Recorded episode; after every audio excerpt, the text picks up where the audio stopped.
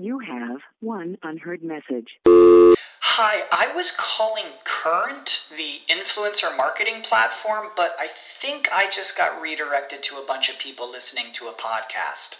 Well, anyways, I was calling Current because I was told they could help get my brand set up on TikTok Shop and even build out an affiliate program of content creators promoting my brand. And even have those content creators go on live streams and promote my product there. Wow, I could really use Current. I also heard that the brands they work with are making millions in sales. I guess I'll just go to their website at current.tech. The future is a hefty responsibility and not one that we take lightly, but then taking things lightly has never been what Hefty is about. That's why we've created the Hefty Renew program that turns hard to recycle plastics into valuable resources like park benches and building materials. To participate, simply fill up an orange Hefty Renew bag with accepted items, tie it up, and drop it in with your regular recycling. That's it, it's that easy. It's time to rethink recycling with Renew. Particular valued resources may vary by geography. More info available at heftyrenew.com. No quiero olvidarte. Capítulo 1. Estaban haciendo la ronda y el cirujano mostró satisfecho la sutura que la enfermera acababa de destapar. Menuda chapuza que le había hecho el tío, pero como de él dependía su nota todos sonrieron como si le hubiera hecho un zurcido de primera. No hay signos de infección, dijo el doctor Kaufman. En unos días podrá irse a casa, señora Midleton. Menos mal. Es un trastorno para mi marido venir todos los días. Viene desde los Hamptons. Sí, ya me lo había dicho, dijo distraído mirando unos análisis. Bueno, unos días más y podrá reunirse con su familia. Miró a la enfermera. Se mantiene la medicación. Pero leche, si tiene los triglicéridos altísimos, dijo Estella por lo bajo haciendo que todos giraran la cabeza hacia ella. Miró con inocencia al cirujano con sus ojos castaños. No cree. El que no podía ni verla revisó los análisis de nuevo. Es cierto, están por encima de 200, que repitan los análisis. Ya lo he hecho, dijo Estella encantada porque le daba la razón. Y he diagnosticado hipotiroidismo, jefe. ¿Y por qué? Preguntó la mujer con los ojos como platos. Pues verá, tenemos una glándula aquí, dijo señalándose el cuello. Que a usted no le furrula bien y le provoca que tenga grasa de más. Así que estoy gorda por eso. Por eso y por los bollos que se zampa, señora. Varios reprimieron la risa. Doctora Saint Clare, ya continuó yo, dijo el cirujano haciéndola parpadear. Vale, jefe. Le recetaremos levotiroxina para regular su funcionamiento. ¿Y con eso adelgazaré? Preguntó ilusionada. Puede, pero sobre todo lo que le hará adelgazar será la dieta estricta que le impondré. La mujer entrecerró los ojos como si eso no le gustara un pelo. Dieta. Jefe, que si no se lo dice por las bravas no lo va a pillar. Pero podré seguir comiendo pizza, no. Ve. El cirujano puso los ojos en blanco. Toda suya, Estella. Sonrió dando un paso hacia la mesilla y cogió los bollos que seguramente le había llevado su marido. Mira, maja, ¿ves esto? Pues es caca para tus arterias como las tienes ahora y cómo te lo sigas zampando con esa cantidad de triglicéridos puede darte un infarto fulminante y estirar la pata. Así que sigue comiendo esto y a conocer a tu creador. Me he explicado con claridad. La mujer asintió con los ojos como platos. Estella sonrió. Muy bien, pues a seguir la dieta y a tomar la medicina. En un mes una revisión y como no hayas adelgazado al menos 4 kilos y te hayan bajado los triglicéridos tendremos otra charla. Y esto me lo llevo que tú no puedes aprovecharlo. Salió de la habitación y gritó, tenemos muchos pacientes que visitar. Jefe, no deberíamos mover el trasero. Me encanta esta mujer, dijo uno de sus compañeros reprimiendo la risa. El cirujano carraspeó. Que tenga un buen día. Cuando el grupo salió había desaparecido y varios se rieron. ¿Dónde está? preguntó pasmado.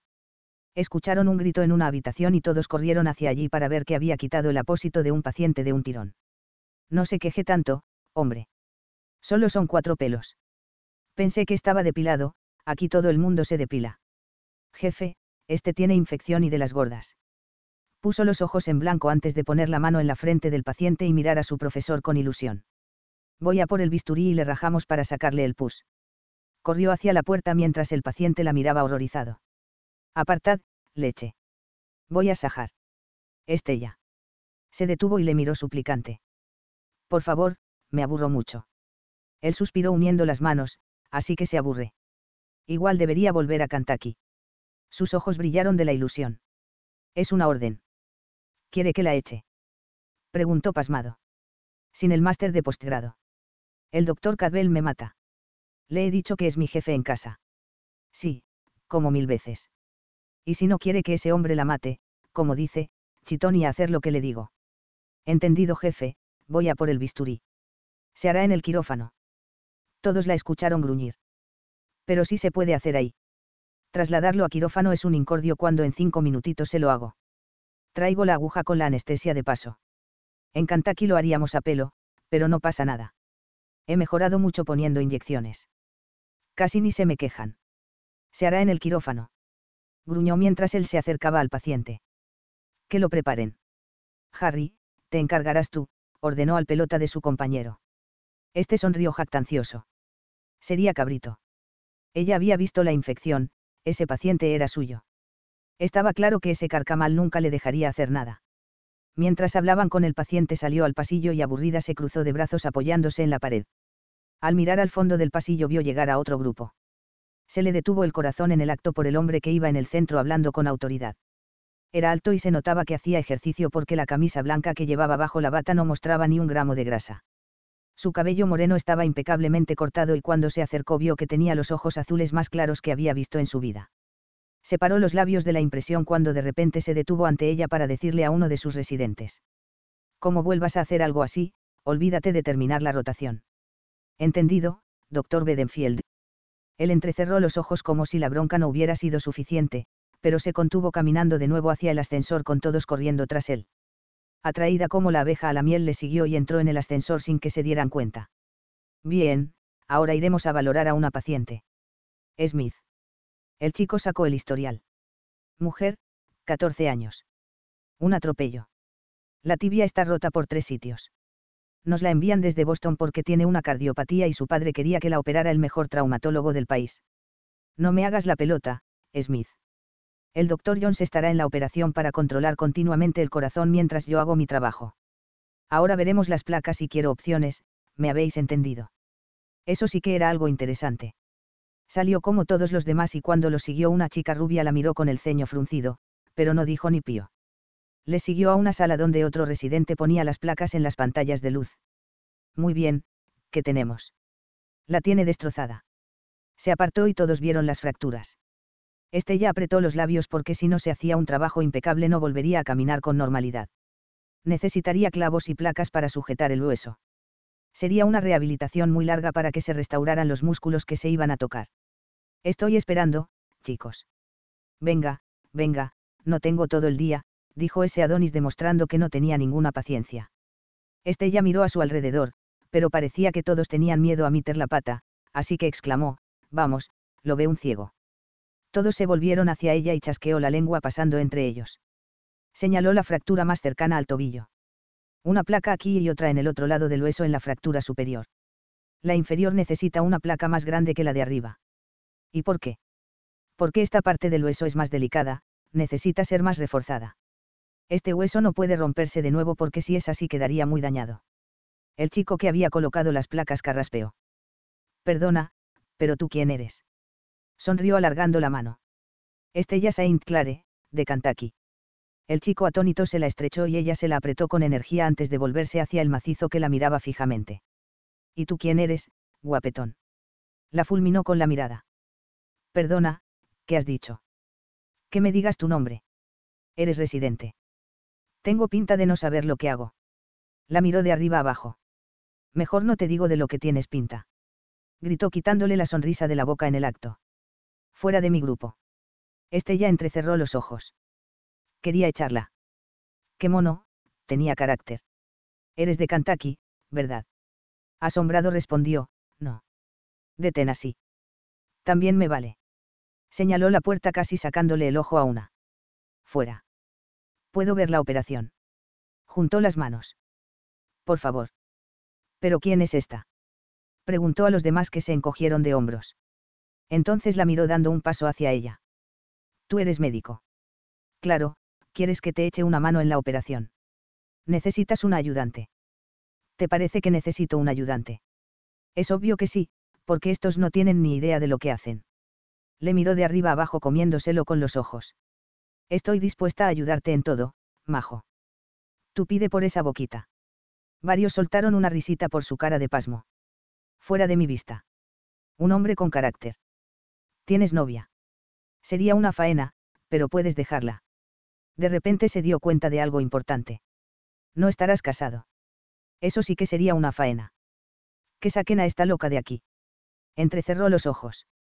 Te has escapado de psiquiatría. Tú no estás acostumbrado a que te tiren los tejos, no. Sonrió por su cara de pasmo. Tranquilo, déjate llevar. Largo. Qué mala leche tienes, cada minuto me gustas más. La puerta se abrió de repente y una enfermera suspiró del alivio al Bells. Doctor, menos mal que está aquí. Una urgencia. Un politraumatismo de extrema gravedad. Salió corriendo y corrió tras él. Entró en el ascensor por un pelo y él la fulminó con la mirada. Ni se te ocurra hablarme. Solo quiero ayudar, guapetón. Parecía que quería pegarle cuatro gritos y Estella le guiñó un ojo. ¿Cómo te llamas? Las puertas se abrieron y separó los labios de la impresión porque urgencias era un auténtico caos. Había heridos por todas partes y un médico gritó, Eric, box 3. Su Adonis corrió hacia allí entrando en uno de los baxis que tenían las cortinas echadas. Estella apretó los labios al ver a un joven entubado y lleno de sangre rodeado de personal médico. ¿Qué coño ha pasado? preguntó Eric mirando una fractura abierta en el brazo. Un accidente de autobús. Un camión de reparto se lo ha llevado por delante a dos calles de aquí. Mierda. Jack, lo has estabilizado. Sí. Se acercó y pasó la lamparilla por sus ojos. Joder, me ha costado un montón. Tiene varias costillas rotas. Al parecer cubría a su novia. Tiene varias hemorragias internas. Preparadlo para quirófano. Al ver el color de su rostro ella gritó, se ahoga. Ambos miraron al paciente y Jack juró por lo bajo. El tubo no funciona. Ella entró a toda prisa en el box e inclinó la cabeza del chico hacia atrás sacando el tubo de su boca a toda prisa. ¿Qué coño haces? gritó Jack. Tiene algo que lo obstruye. Le arrebató la lamparilla inclinándose para ver mejor en el tubo mientras las máquinas no dejaban de pitar y vio en su interior lo que parecía un chicle.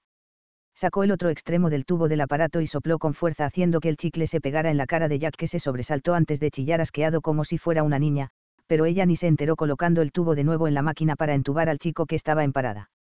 En cuanto se lo colocó se subió a la camilla colocándose a horcajada sobre él y empezó a masajear su pecho. Cuando la máquina reflejó latido se le cortó el aliento mirando la pantalla y Eric dijo, ya puedes bajarte. Lo hizo ágilmente sin importarle estar llena de sangre y sonrió. Afortunadamente parece que la cabeza está bien. Estás hecho un toro, chaval.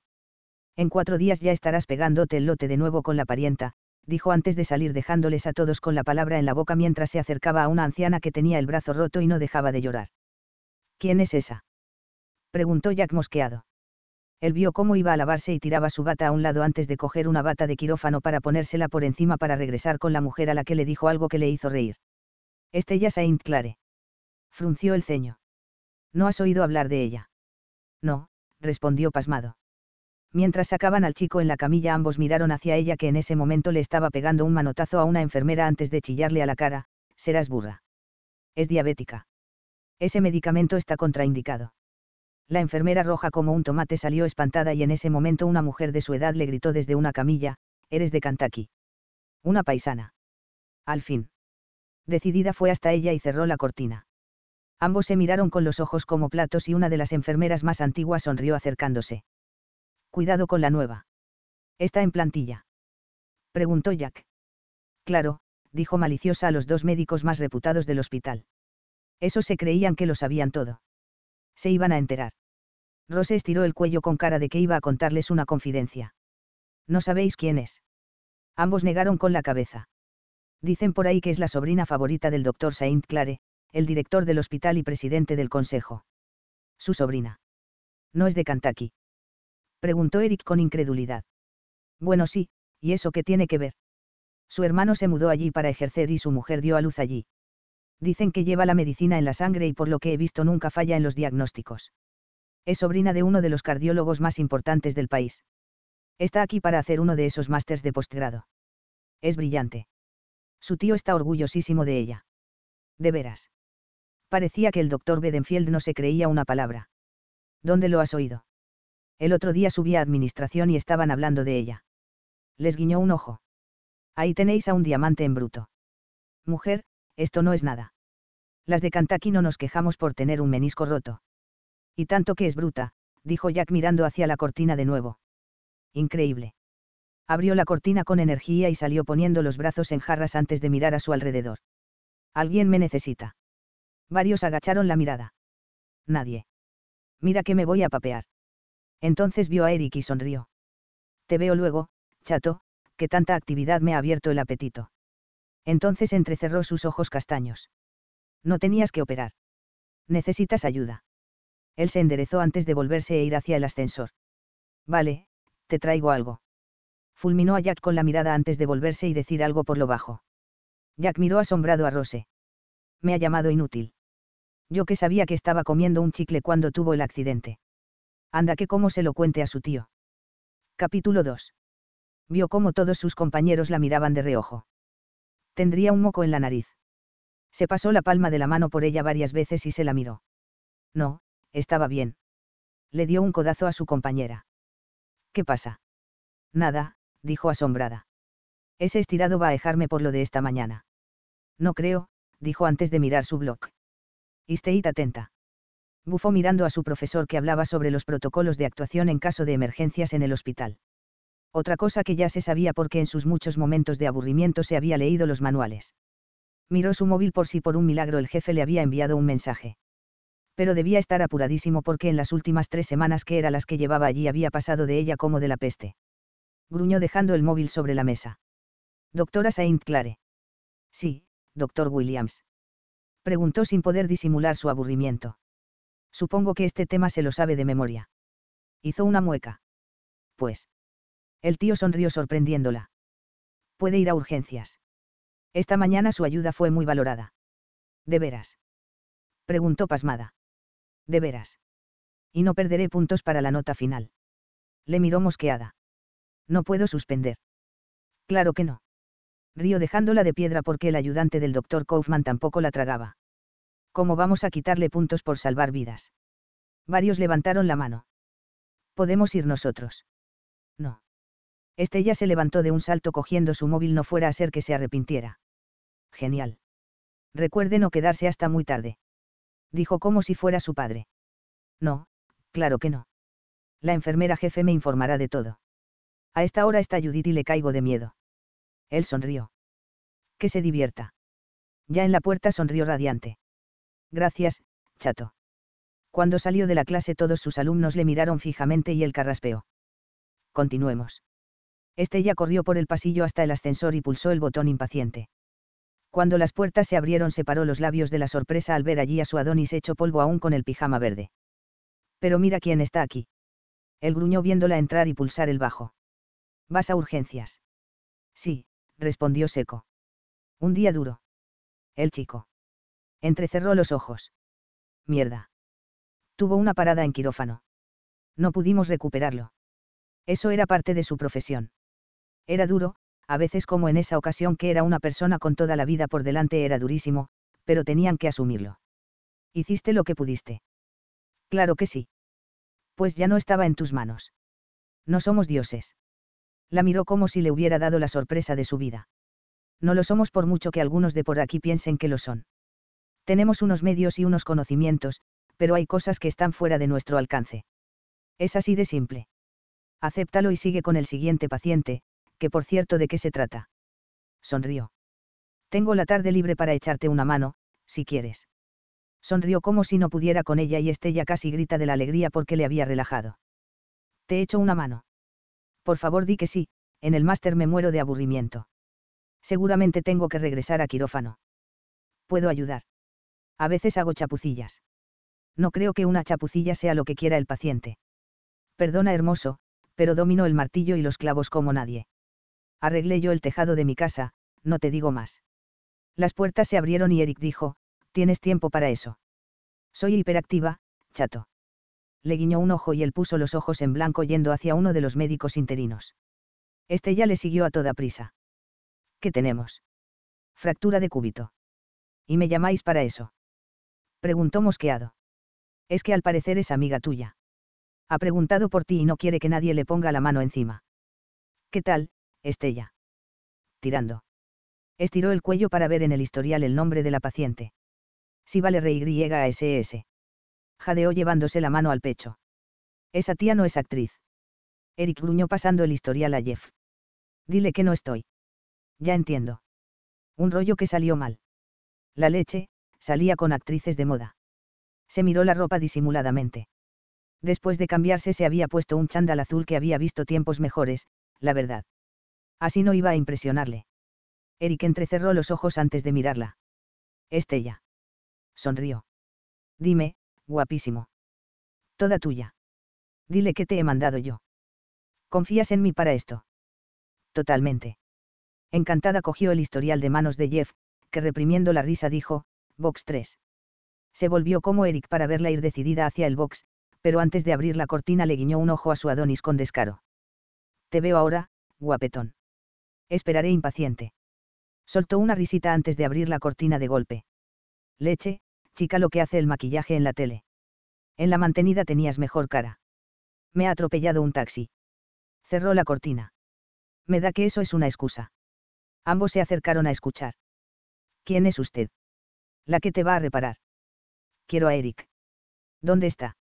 No te das cuenta de que es un hombre muy ocupado. Y comprometido. Comprometido. ¿Qué hace? El alarido de la mujer se escuchó en toda la planta. Ala, ya está. Ahora a enyesar y a casa. Y deprisita que necesitamos la camilla.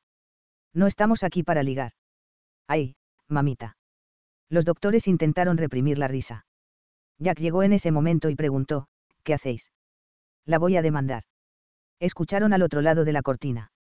Por curarte. Por bruta. Va, eso no es delito. Además, no soy bruta. Por ahí los hay mucho peores que yo. Uno de mi pueblo se enteró de que su mujer se los ponía con el veterinario. Una vaca le iba a parir y cuando el veterinario tenía metido el brazo en su vagina hasta el sobaco le arreó un guantazo que casi le arranca el brazo. Ese sí que es bruto. Pobre vaca. Ahí ya no se pudieron reprimir y se echaron a reír a carcajadas. La cortina se abrió de golpe y Estella parpadeó. ¿Qué hacéis? Carraspearon antes de salir cada uno en una dirección. Los ojos de Estella bajaron hasta ese culito tan mono. Tan redondeadito y parecía que estaba duro como una piedra. Estella. Sobresaltada levantó la vista hasta sus ojos. Sí. El yeso. Oh. Soltó una risita. Es que eres una distracción. Varias enfermeras rieron por lo bajo y Eric carraspeó. Regresó a planta. Ya. Preguntó decepcionada. Él gruñó antes de ir hacia el ascensor. Vale. Quedamos mañana para comer. Tengo la hora libre. Hizo como si no la oía y Estella entrecerró los ojos. Este no se me escapa. Ja. Dijo la paciente haciendo que se volviera. Lo llevas claro. La miró de arriba abajo levantando una ceja. No tienes nada que hacer. Eso ya lo veremos. La miró maliciosa. Espera, que voy a por el yeso. La miró asustada con sus bonitos ojos azules. Quiero otro doctor. Venga, no fastidies, estoy yo aquí. Tranquila, que solo te escayolaré hasta el hombro. Hasta el hombro. Chilló histérica. Es solo para asegurarse. Tres horas después estaba poniendo unos puntos cuando vio un hombre rubio que pasó tras ella en una silla de ruedas. Se volvió de golpe tirando del hilo. ¡Ay! Ken. Este sorprendido giró la cabeza. ¿Pero qué rayos haces tú aquí? Sonrió de oreja a oreja. Estoy haciendo un máster. Se levantó a toda prisa y el hombre al que estaba cosiendo protestó, Oiga, me va a dejar así. Se volvió fulminándole con la mirada. Le están saliendo las tripas por esa heridita de nada que tiene en la mano. No. Pues chitón que estoy hablando con mi amigo. Se volvió sonriendo. Te he llamado como, cien veces para decirte que estaba aquí. No me digas. Preguntó como si estuviera aburrido. Tendrás bien mi número. Claro. Me lo dio tu padre, tres veces. Bueno, puede ser porque he estado fuera. En. Dubai. Allí hay muy mala cobertura, dijo empujando él mismo las ruedas de su silla hacia atrás. Si me disculpas. Vamos, vamos, le dijo al celador. ¿Qué haces aquí? Te encuentras mal. Le duele la cabeza. Sufre de migrañas, dijo Jack que se acercó en ese momento con unos papeles en la mano. ¿Por qué usted es Ken Wells? No es cierto. Sí, respondieron los dos a la vez. Preocupada cogió los papeles y los revisó. ¿Has estado aquí antes? ¿Por qué no me dijiste nada cuando fuiste a casa? Llevas con esto tres años. Gimió pasándose la mano por los ojos. Ya se encarga el doctor. Déjamelo a mí, Jack. Es un amigo. ¿Me terminas esos puntos? Claro. Estella sonrió encantada. Te voy a dar un repasito. Con las ganas que te tenía. Eso me temía. Soltó una risita empujando su silla. Mira por dónde voy a ver ese culito tan mono. Me duele la cabeza, Estella. Ponme la maldita inyección que me ponen siempre y me voy a casa. Vamos a buscar la razón para esos dolores. Tranquilo, déjamelo a mí que no sales de aquí hasta que no dé con ello. Se acercó y le susurró al oído, aquí son un poco inútiles. Uy, si tuviera yo todo este material en casa. Abrió una cortina y dijo, puedes levantarte. Claro que sí. Pues ala a la camilla, muchachote. Quédate en pelotas y ponte esa bata. Para un dolor de cabeza. Preguntó horrorizado. Puede haber muchas razones. Ya entiendo por qué no han dado con la cura. Ala, no te entretengas que cuanto más tardes, más voy a tardar yo. Cerró la cortina ante su cara y soltó una risita. Ken Wells, qué hombre. Era una pena que no pudiera ni verla. ¿Por qué eso le pasaba tanto? No lo entendía. Ella intentaba llevarse bien con todo el mundo. Una enfermera pasó ante ella y dejó caer unas gasas que cogió del suelo y volvió a poner en la bandeja. ¿Pero qué haces? ¿No ves que pueden estar contaminadas? Gritó a los cuatro vientos sobresaltándola. Vete a buscar otra bandeja de suturas. Sí, doctora. Gruñó quitándose los guantes y tirándolos al cubo. Panda de inútiles. Miró la cortina. ¿Estás listo, cariñito? Este ya no me llames así. Abrió la cortina. Ken estaba intentando quitarse los zapatos, pero se inclinó hacia adelante peligrosamente. Corrió hasta él y le agarró por el brazo. Siéntate. ¿Puedo yo? No, no puedes. Debía tener un dolor de cabeza de primera porque empezaban a llorarle los ojos. Ven, túmbate. Tumbado me duele más. A toda prisa empezó a desabrocharle la camisa. ¿Qué haces? Comprobar si tienes contracturas en la espalda. ¿Qué? Me han dicho que son migrañas y no me duele la espalda. Ken, el jefe nunca me ha dicho que sufras de migrañas y cuando vas a casa a ver a tu padre nunca te has quejado de dolor. Solo te pasa aquí. Entrecerró los ojos. Sí. Previo al dolor sufres hormigueo en el rostro de algún tipo. En el labio o en la mejilla. No. Simplemente empieza a doler. El dolor es punzante. O duele en general. Tienes náuseas. Suele dolerme esta parte de la cabeza primero y cuando empieza a pasar me duele la otra parte. Y sí, cuando me duele mucho se me revuelve el estómago, pero no recuerdo haber llegado a vomitar. Suspiró cerrando los ojos. Esto es horrible. Tranquilo, estoy aquí. Puede ser cefalea tensional. Voy a revisarte, dijo muy seria quitándole la camisa por los hombros. Uf, qué torso, estaba para mojar pan. Este ya tienes que ser profesional. Empezó a presionar la espalda en puntos estratégicos y cuando llegó a la parte de debajo de la axila él gimió de dolor. Aquí. Sí. Bien. Siguió el músculo hasta la columna y era obvio que le dolía. ¿Quién necesitas un fisio y de los buenos? No jodas. Sus manos subieron hasta sus hombros y le presionó al final de ellos. Gimió de nuevo. Le rodeó hasta ponerse ante él y metió las manos entre su cabello. Al presionar un poco más arriba de You have one unheard message. Hi, I was calling Current, the influencer marketing platform, but I think I just got redirected to a bunch of people listening to a podcast.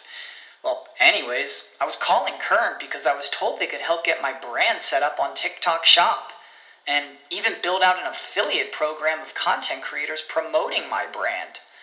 And even have those content creators go on live streams and promote my product there. Wow, I could really use Current. I also heard that the brands they work with are making millions in sales. I guess I'll just go to their website at current.tech.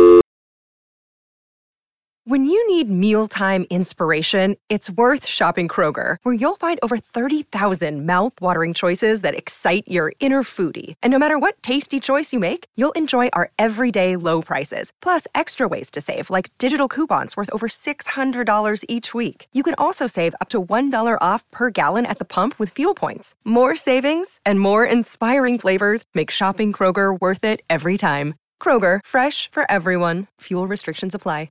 La nuca él gimió de gusto. Mejor. En este momento me casaría contigo. De veras. Él abrió sus ojos color miel y sonrió agotado. No funcionaría, Estella.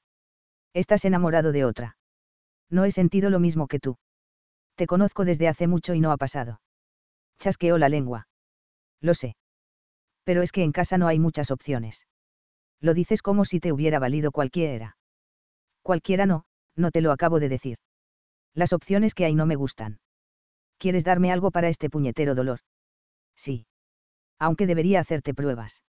Dame lo que sea y luego haz lo que te dé la gana. Sonrió maliciosa. No deberías haber dicho eso. Capítulo 3.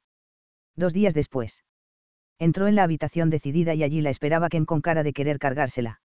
Este ya como no me des el alta me largo. Y ni se te ocurra volver a meterme algo por el trasero. Soltó una risita. Una colonoscopia de vez en cuando no te viene mal. Te estás vengando porque te he rechazado. ¿Cómo puedes pensar eso? Preguntó con cara de niña buena. Gruñó levantándose. Yo me largo. Joder, he perdido dos días de trabajo para nada. No, para nada no porque ya no te duele la cabeza. Cogió sus pantalones. Pues muchas gracias. Sacó un papel de la bata. Este es un fisio estupendo según me han dicho. Ve a verle y nada de ponerte ante el ordenador todo el día. La miró exasperado. Es mi trabajo, ¿recuerdas? Sí, dijo con burla. Eres analista de sistemas. No haces más que repetirlo. Como si eso no se pudiera hacer en Pringali. Pues no. ¿Por qué la empresa en la que trabajo está aquí? ¿Por qué todos os vais? En unos años, ¿qué será del pueblo? Además, esta ciudad apesta. Literalmente. Tengo las fosas nasales negras de tanta contaminación. Dijo asombrada. Nunca había visto algo igual. Cada vez que me saco un mocoseil negro. Estella. Gruñó molesta cruzándose de brazos. Pues muy bien. Tú verás lo que haces, pero tanto estrés ya está afectando a tu salud. Pero no se quedó a gusto. En casa también tenemos ordenadores, ¿sabes? Nos han puesto hasta la fibra óptica. Él sonrió. No te das por vencida si me diera por vencida el señor Porter la hubiera palmado hace mucho porque no dejaba de fumar y gracias a mí lo dejó. ¿Por qué no quería ni verte? Le levantabas todos los días a las 5 de la mañana y le amenazaste con seguir haciéndolo como no dejara de fumar. Los ojos de Estella brillaron. Tengo que comprar una bocina. Ni se te ocurra. No voy a volver. Le gritó a la cara. De repente él miró sus labios y a Estella se le cortó el aliento cuando se abrió la puerta de golpe y apareció Eric con su grupo detrás. ¿Qué pasa aquí? ¿Qué son esos gritos? Miró a uno y después al otro provocando que Estella se sonrojara. Oh, nada. Estábamos discutiendo. Eric entró en la habitación. Estás discutiendo con un paciente. Frunció el ceño mirando a Ken. ¿Hay algún problema? No, claro que no. Es que somos amigos. Ken miró al doctor con el ceño fruncido. Sí, nos conocemos de toda la vida. ¿De veras? Preguntó como si estuviera mosqueado. Estella, es tu paciente. Cogió el historial y ella se mordió el labio inferior. Un análisis completo para una cefalea. Ahora sí que estaba mosqueado. Volvió la hoja de malas maneras. Una colonoscopia y un escáner completo. ¿Qué es esto, Estella? Bueno, quería saber las causas de sus dolores. ¿Quién es este? Preguntó Ken molesto. Oh, es Eric Bedenfield. Su especialidad es la cirugía traumatológica. Esos son sus residentes. Para saber las causas de sus dolores no era necesario hacer la mitad de estas pruebas. Son recursos del hospital. Debería hacer un parte. Se puso como un tomate. Oiga, que es la mejor doctora de Kentucky. Si ella dice que hay que hacerlas no le rechista nadie. Se lo ha ganado, sabe. A mi padre le salvó la vida hace dos años cuando le dio un infarto. Sonrió encantada por su defensa. Por cierto, te echa de menos. Este ya déjalo. ¿Que deje el qué? Ambos le miraron. Estoy intentando convencerle para que vuelva al pueblo. ¿Para qué? Pues. Se puso como un tomate porque la miraba como si estuviera cometiendo un delito grave. ¿Por qué sí? Ya, porque sí. Tiró el historial sobre la cama. Hoy no tienes máster. Pues el doctor me ha dado la mañana libre para que vaya al depósito. Al parecer hay una autopsia que no debo perderme. Nosotros también vamos para allá. Levantó una ceja como si estuviera esperando e incómoda sin saber por qué miró a Ken forzando una sonrisa. Tengo que irme. Él sonrió. Gracias por curarme. De nada, chato. Le guiñó un ojo. Y sigue mis consejos. Lo haré. Ella sonrió yendo hacia la puerta. Estella. Se volvió. ¿Hasta cuándo te quedas? Aún dos meses más. ¿Y has visitado algo de la ciudad? Conociéndote no habrás salido del hospital. No puedo permitir que regreses a casa sin conocer la gran manzana. Está muy ocupada. Eric la cogió por el brazo sacándola de la habitación. Ella asombrada dijo, pero... No has venido aquí para aprender. Sí, pero Ken. Vamos que la autopsia no espera. ¿Dónde está tu bata? Oh, es que todavía no me la he puesto. Acabo de llegar y... Te veo muy descentrada, Estella, y estás aquí para trabajar. ¿Estás mosqueado? Preguntó pasmada. ¿Por qué debería estarlo? No sé. Pareces celoso. De repente sonrió. ¿Estás celoso de quién? No digas tonterías. ¿Y por qué me coges del brazo como si quisieras alejarme de la habitación lo más rápido posible? Varios del grupo rieron por lo bajo y Eric soltó su brazo. Entra en el ascensor, siseó. Entró como en una nube y cuando se puso a su lado le miró de reojo. No hay nada entre nosotros, susurró. Como si me importara. Decidió ser sincera por si se enteraba en el futuro. Yo quería, pero él no. La fulminó con la mirada. Tú querías. Bueno, es muy guapo y buena gente. No me digas. En el pueblo se lo rifan, pero siempre me ha rechazado. Cuando entré en la habitación no parecía rechazarte en absoluto. Parecía a punto de besarme, no es cierto. Va, sería un acto reflejo como las erecciones mañaneras. Varios rieron a su alrededor. No se puede tener una conversación privada. Volvió a mirarle. A ti no te ocurre. No pienso hablarte de mis erecciones. Ni desde el punto de vista médico. No necesito tu consejo. Entonces es que todo funciona bien. Le subieron unos calores que la sonrojaron y todo. Yo soy virgen. La miró con horror al igual que los demás que parecían espantados. ¿Qué? Eso no se pega, tranquilos. ¿Pero cuántos años tienes? 27. Pero yo soy como las de antes. Levantó la barbilla con orgullo. Quien me quite el refajo será mi marido. No como esas que se abren de. Él le tapó la boca y salió con ella del ascensor. Este ya estamos en el siglo XXI, por Dios, dijo apartándola de todos. Iré hacia el depósito. Enseguida estamos con vosotros. En cuanto se fueron él apartó la mano. ¿Qué te pasa? No puedes hablar de esas cosas así como así. El sexo es algo natural. Por lo visto para ti no. ¿Cómo es posible que seas virgen? Quiero perder la virginidad con mi marido. No es algo malo. Lo dices como si fuera un delito. Él se pasó la mano por la nuca. No digo que sea malo, pero es, raro. No es raro. Sí que lo es, Estella. Has pasado por ginecología en tus rotaciones. ¿Cuántas vírgenes de esa edad te has encontrado? Bueno, tenía que reconocer que eso no había pasado nunca. Él sonrió. Increíble. Menuda resistencia tienes.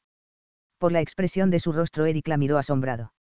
Es imposible que nunca haya sentido la necesidad de... ¿Qué pasa? He estudiado mucho. Y no soy como esas que van a fiestas alocadas de la universidad o que se meten en el cuarto de la limpieza. Que por cierto, aquí no paran, siempre está ocupado. Este trabajo conlleva mucho estrés y... Se enderezó carraspeando. Esas palabras la mosquearon, vaya si la mosquearon. Lo has usado. Eso no es asunto tuyo. Pues bien que a ti te interesa mi vida sexual. No tienes vida sexual. Levantó la barbilla con orgullo. Y a mucha honra. ¿Por qué preguntas tanto? Abrió los ojos como platos. Querías ir al cuarto de la limpieza conmigo. No digas disparates. Se volvió para ir hacia el depósito y ella le siguió corriendo. Sí que querías, no. Pues conmigo no. Ya se ha enterado todo el mundo. Pues muy bien porque yo no soy como esas que van corriendo a quitárselas. Él le tapó la boca de nuevo pegándola a la pared. No puedes criticarlas por eso. Están en su derecho. Se miraron a los ojos y Eric apartó la mano lentamente. Pues que luego no se casen de blanco. Él sonrió. Así que eres católica. Sí, ¿qué pasa? Eres médico. La ciencia. La ciencia no lo explica todo, susurró sintiendo un nudo en la boca del estómago. Vale, dejo que me beses. Pareció asombrado de sí mismo dando un paso atrás. ¿Quién iba a besarte? Tú. Estás loca. No te imagines cosas. Ella levantó la mano. ¿Ves esto? Pues solo besitos hasta que aquí haya un anillo. Él levantó la mano también. ¿Ves esto? Pues aquí no habrá anillo. Nunca. Eres cirujano, entiendo que no te lo quieras quitar y poner, quitar y poner. No me voy a casar contigo. Ese miedo se te pasa en cuanto digas si quiero. Soltó una risita. A mi padre le pasó.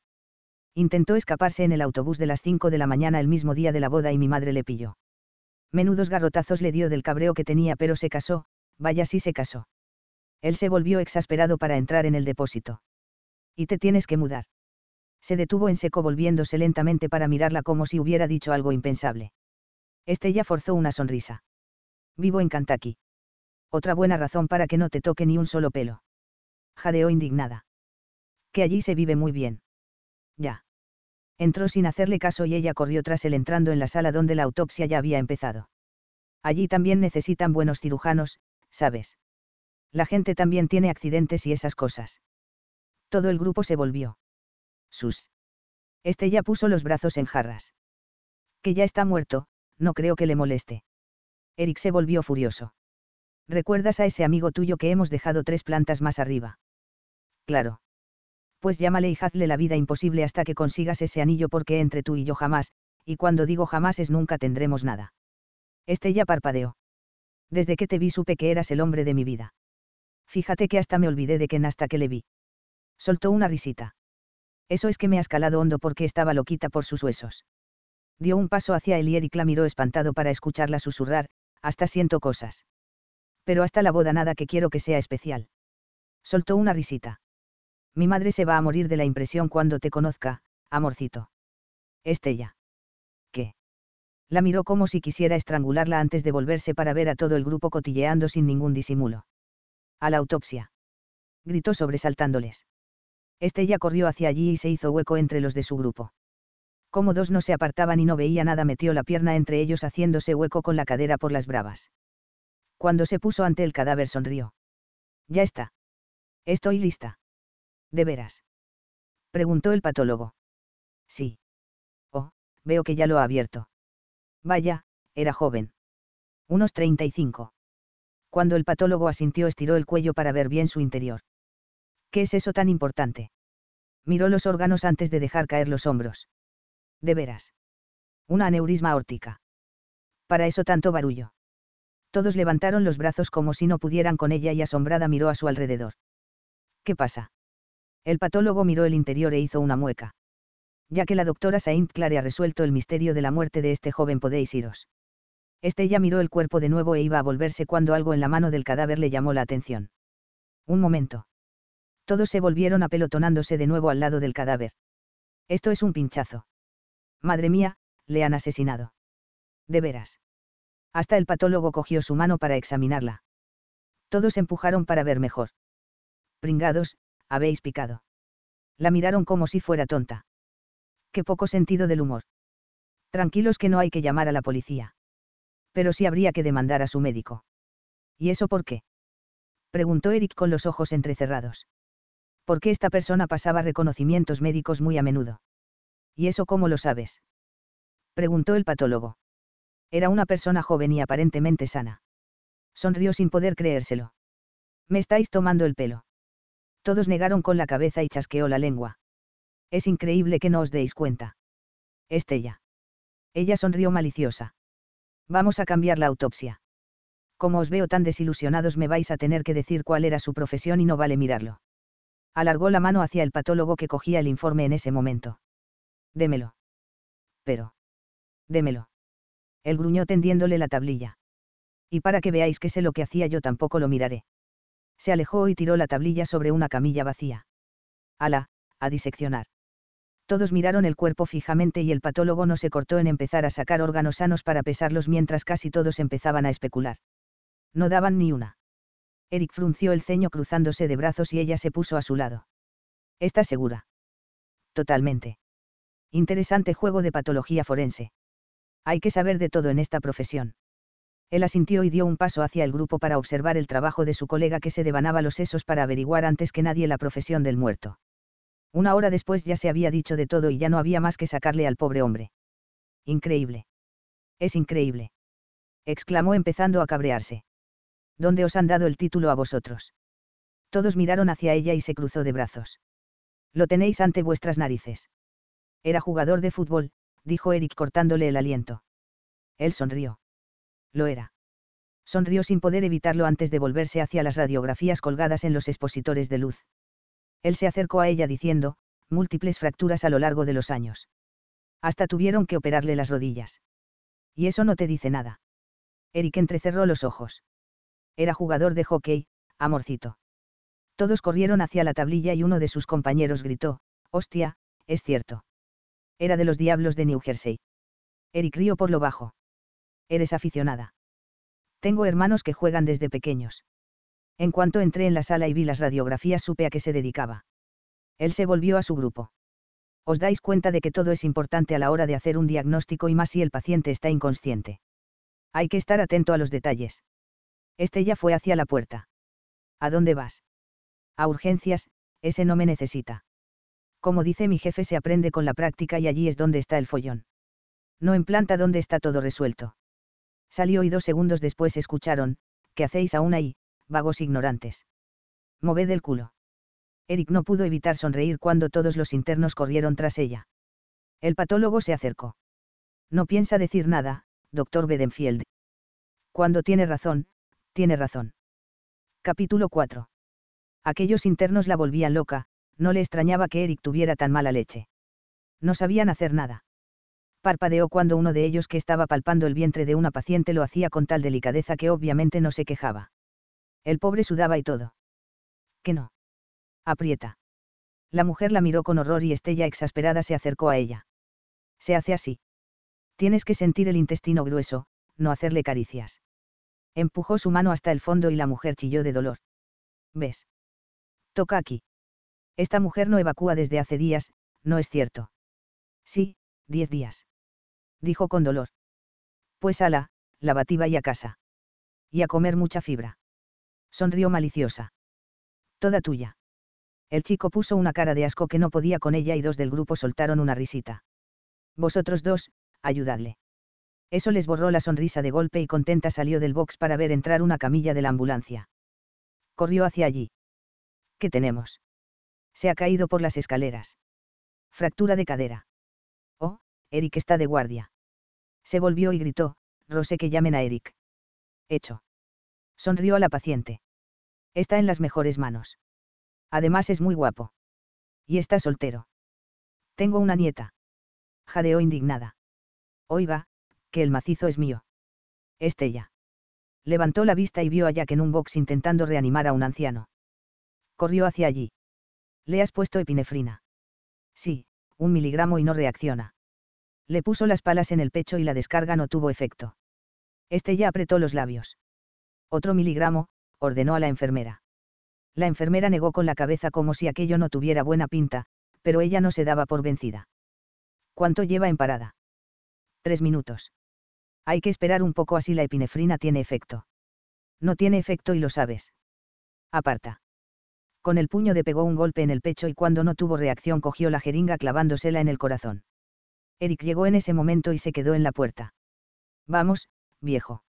Hoy no hemos perdido a nadie. Dio otro golpe en el pecho y una ligera curva apareció en el gráfico antes de ir de nuevo a plano. Mierda. Otro golpe y empezó a masajear. Esto se me da genial, ¿sabes? Y no me voy a rendir. Nena, Eric entró en el box. Palas. Jack las colocó y le dio la máxima descarga. Se le cortó el aliento al ver su latido y chilló de la alegría, eso es, viejo. Casi la cascas. Chocó sus manos con la enfermera y al mirar hacia la puerta vio a Eric sonriendo. Me he ganado una hamburguesa. Por lo menos una doble con queso. Tú sí que sabes, amigo. Se acercó a él. ¿Me invitas? Estoy sin blanca. Tengo una cadera rota esperando. Cachis. De repente ante ella apareció un billete de 50 dólares. Vete a comer. Jack le arrebató el billete. Gracias, amigo. Este ya te invito yo. Muy gracioso, gruñó Eric. Claro que sí, Jack. Ya que él no puede ir, te acompañaré encantada, dijo con mala leche. Se iba a alejar cuando él la cogió por la muñeca y susurró, ten cuidado con él. Se liga a todo lo que pilla. ¿Crees que él se mudaría a Kentucky? Ni muerto. Entonces no tienes que estar celoso. El puesto es tuyo. Le dio un rápido beso en los labios y él la miró sorprendido mientras Estella soltando una risita se alejaba hasta Jack que hablaba con una enfermera. Qué rabia, ese besito le había sabido a poco. Bueno, ya habría más, estaba celoso de su amigo. Aquello iba muy bien. Eric carraspeó enderezándose y miró a su alrededor. Al ver que Rose reprimía una sonrisa supervisando el traslado del anciano se tensó. Tiene fantasías. Ya, ya. Debería hablar con psiquiatría. Igual debería hablar con su padre. Entrecerró los ojos. Para saber sus antecedentes. Para pedir su mano, doctor. Una chica así no hay que dejarla escapar. Jack, como no muevas el culo y dejes de ligar con esa, te lo pateo hasta el comedor. Me muero de hambre. Miraron hacia ella cuando iba hacia el ascensor y ésta se detuvo en seco al ver a uno de sus residentes con toda la bata manchada. ¿Qué haces inútil? Eso es caca. Él dijo algo en susurros y ésta levantó las manos al cielo como si fuera un inútil entrando en un box.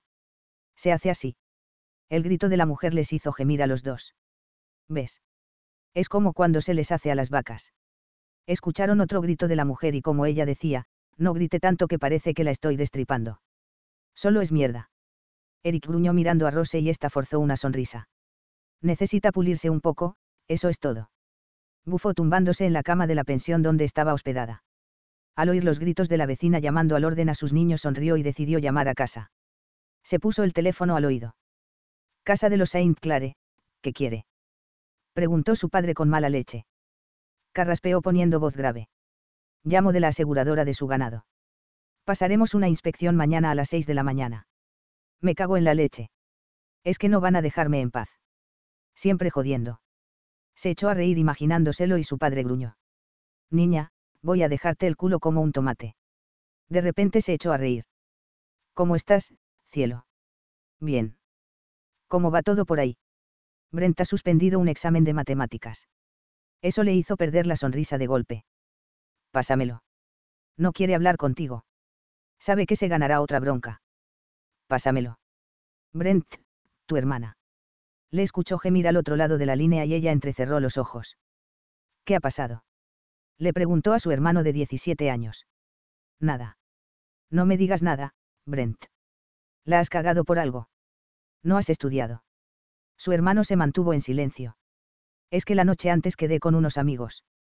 Y pasaste del examen. Seguro que has quedado con esa chica que te gusta, no.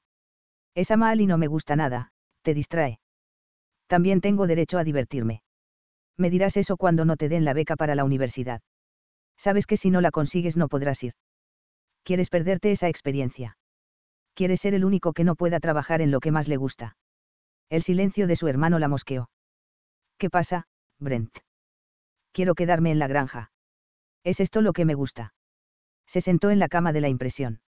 Esa mal y le había comido el coco, eso estaba claro. Por encima de mi cadáver. Espera que vuelva a casa que ya hablaremos tú y yo. Te digo que. Ni hablar. Irás a la universidad. ¿Quieres quedarte en la granja? Pues muy bien, pero después de ver lo que hay ahí fuera como hice yo. No lo necesito, ya sé todo lo que hay que saber para llevarla. De veras y sabes lo que tienes que hacer para aumentarla como las grandes explotaciones que son las únicas que sobreviven a las caídas de los precios. ¿Por qué crees que papá siempre está ahogado de dinero? Por amor al arte. ¿Crees que sabes más que papá? No. Respiró hondo. Mira, si quieres llevar la explotación pues muy bien, pero estudiarás una carrera. ¿Quieres ser ingeniero agrónomo? Perfecto, pero hasta que no tengas el diploma en la mano que ni se te ocurra pensar en quedarte con la granja porque no voy a consentirlo. Pero Estella. Te juro que como me cabres más cojo el primer avión y me lo dices a la cara. Y ni se te ocurra suspender un examen más. Ya llamaré a la señorita Parkinson para que me informe de todo hasta que vuelva. Joder. En ese momento se puso su padre que suspiró. Niña. No seas blando, papá. Conmigo no lo fuiste. Lo sé, pero... Su tono la puso alerta. ¿Qué ocurre? Nada, déjalo. Son cosas mías. Está delante y no quieres hablar. Que se ponga mamá, que no tiene pelos en la lengua. Eso, me pongo yo. Le arrebató el teléfono a su padre. Estella. Esa mal y le está llenando la cabeza de pájaros. Entrecerró los ojos. Le dice que su padre está muy contento con la relación y que en cuanto cumplan los 18 se casan. La madre que la trajo, Siseo. Esa no sabe con quién se las gasta. Quieren unir sus tierras a las nuestras, ¿sabes? Dice que así sus hijos lo heredarán todo. Mamá. Protestó su hermano quitándole el teléfono. No te lo creas. Eso es lo que piensan ellos porque la señora Curtis se lo ha dicho en la iglesia. Esa cotilla odia al padre de Maali porque le compró un ternero y resultó que estaba cojo. Escúchame bien. Como vuelvas a quedar con esa chica sacó la escopeta. ¿Me has entendido? Estella, protestó Brent. Te juro que es buena chica. Igual tenía razón y sus padres se habían dejado influir por la señora Curtis que tenía muy mala leche. Pero también era cierto que antes de estar con ella su hermano nunca había sacado malas notas. Todo lo contrario. Pero igual si era tan tajante, Brent se emperraba más en estar con ella. Muy bien, le daré una oportunidad. Pero nada de casamiento, nada de niños y nada de nada hasta que cumplas los 24 por lo menos te juro que como me entere de que pasas a otra fase que no sean cuatro besos te meto interno, me has entendido. Le escuchó suspirar del alivio. Entendido. Asintió satisfecha. Ahora cuéntame qué han hecho los demás que seguro que tenemos para rato y aquí me aburro un montón. Lisa tiene novio. Puso los ojos en blanco. ¿Pero qué pasa? Hay epidemia. Gruñó pensando en su hermana de 14 años. Pásamela. Trae aquí, pringado. Estella. ¿Qué acaba de decir Brent? Tranqui que a mí ese no me toca un pelo hasta el altar. ¿Qué será? Cuando acabe veterinaria. ¿Cómo van las notas? Sobresalientes. Sonrió satisfecha porque era la lista de la familia. Pero los listos también cometían errores. Recuerda eso cuando tu novio te meta mano. Ja. Antes se la cortó. Soltó una risita. Siguiente. Maite toca. Su hermana de 20 suspiró. La peluquería va muy bien y no, no tengo novio desde que espantaste al mío con la escopeta. Ese capullo estaba con otra. No te convenía. ¿Cómo no iba a estar con otra cuando no dejaba que me tocara un pelo? Ya lo hemos hablado mil veces. Si te quiere esperará, dijo su padre. Lo dice el que se escapaba el día de la boda, replicó su madre. Me lo vas a recordar toda la vida. Hasta que la casques y después también. Estella soltó una risita. Es increíble que después de siete hijos y 28 años de matrimonio no le haya perdonado. May Río también. No te preocupes que por aquí todo va como siempre. Steven y Clay han llamado ya y todo va muy bien en la universidad. Y Robert está pensando en arreglar también motos, porque al parecer por aquí tendría varios clientes. ¿Y a ti cómo te va? ¿Has visto a Ken? Sí. Escuchó cómo todos se acercaban al teléfono e hizo una mueca. Pero no. Vaya, con la ilusión que te hacía ir a Nueva York para verle. Ya me daba a mí que no cogía mis llamadas a propósito. Aunque le vi más, interesado que de costumbre. Le salvé la vida, ¿sabes? De veras. En sentido metafórico. ¿Qué? Bueno, da igual. Es confidencial entre médico y paciente. Le noté más amable conmigo, pero nada. Aunque luego me invitó a conocer la ciudad. ¿Y aceptaste? No. No me dio tiempo porque. Uy, no te lo había dicho. He conocido al amor de mi vida. Sonrió radiante. Otra vez. Este está casi en el bote. Hoy me ha invitado a una hamburguesa y se pone celoso si estoy con otro hombre. Eso promete. Es un paciente. Es cirujano. Mamá, es cirujano, dijo impresionada. Su madre le arrebató el teléfono. De veras. Y es más guapo que Adonis, mamá. No me digas. Tráetelo a pasar unos días a casa, quiero conocerle. Bueno, no nos precipitemos que todavía tengo que enamorarle.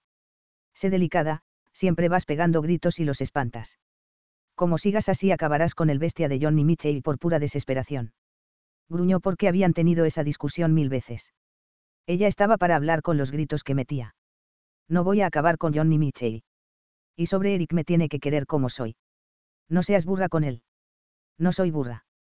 El problema es que no quiere mudarse, estoy segura. Se hizo el silencio al otro lado. Mamá. Hija, a veces el destino hace que debamos cambiar de rumbo y si tienes que quedarte ahí para ser feliz. No me quedo aquí ni muerta. Esta ciudad es un asco, solo hay barullo, ruidos y no conozco a nadie. Ese viene conmigo como me llamo Estella. Pero en el pueblo no hay hospital y...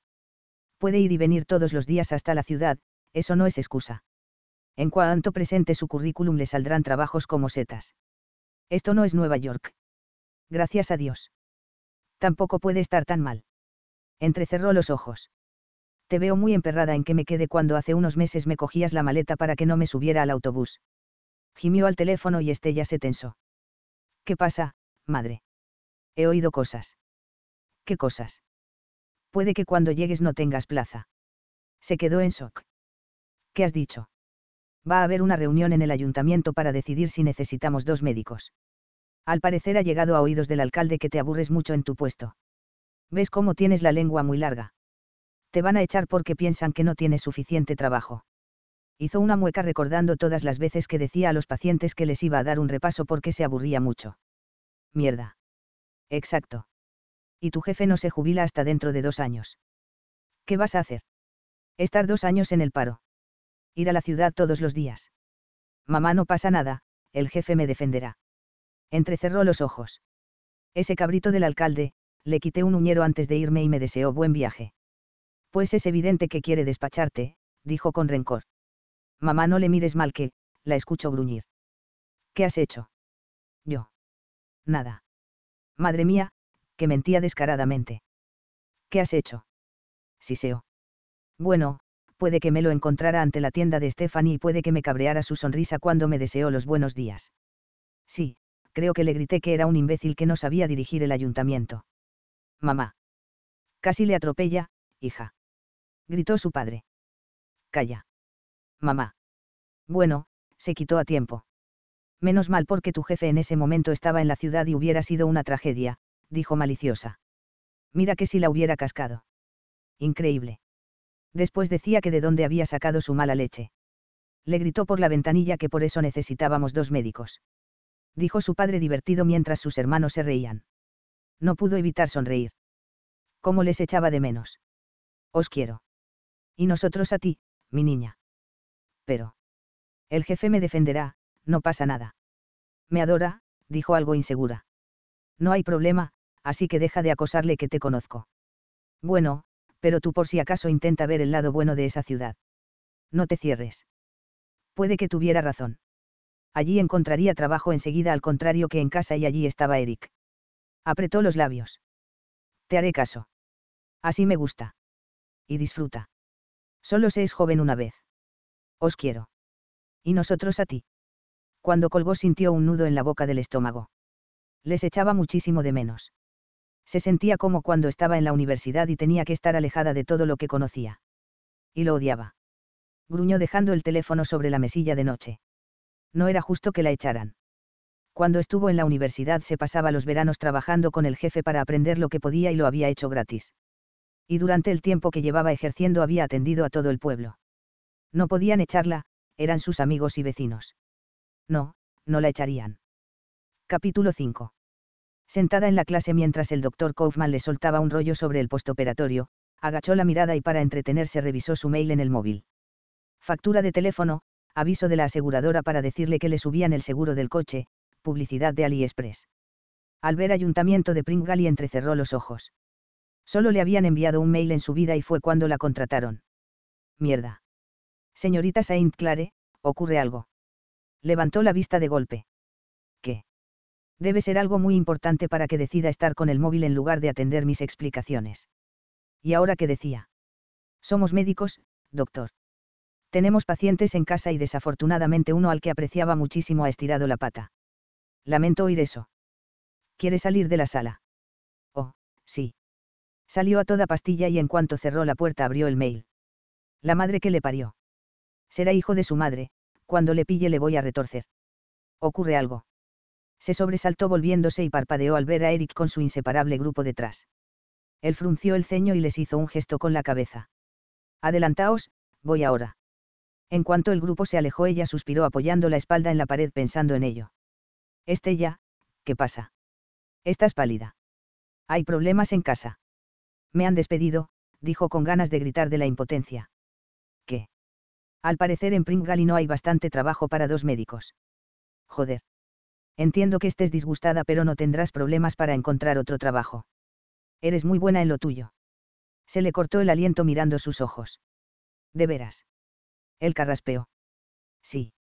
Aquí encontrarías trabajo enseguida. Incluso en este hospital.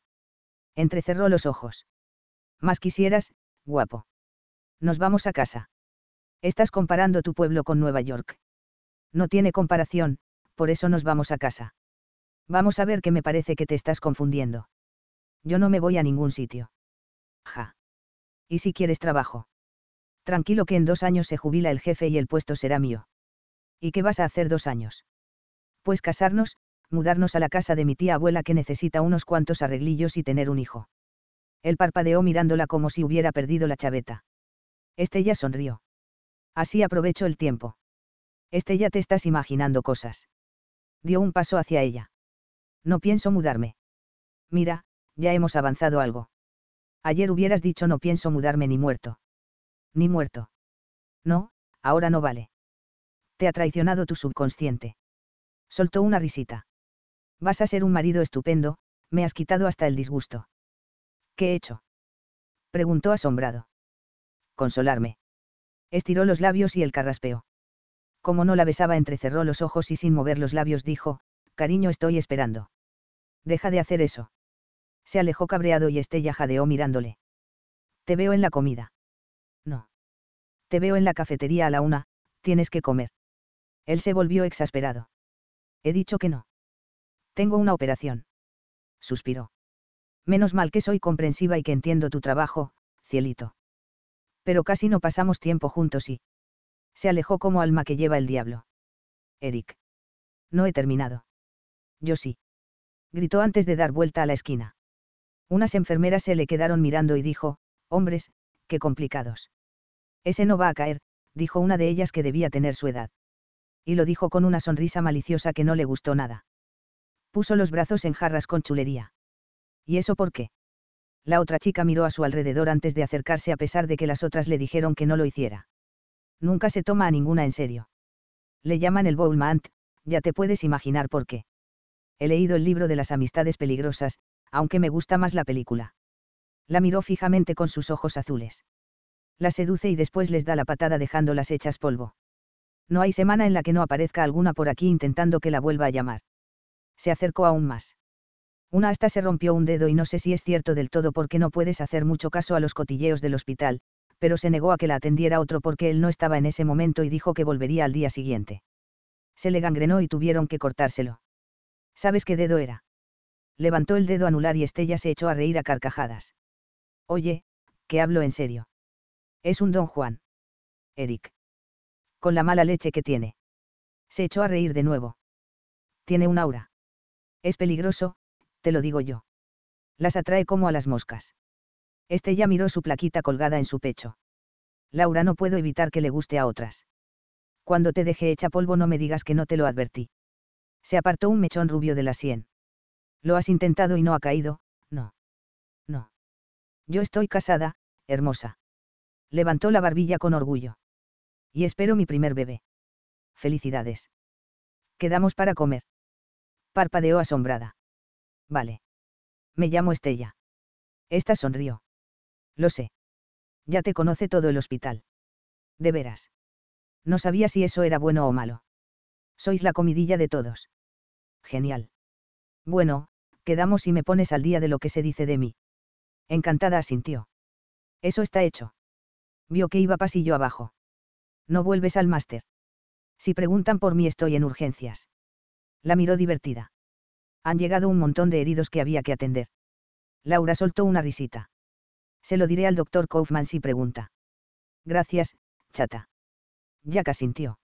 Uno, dos, tres.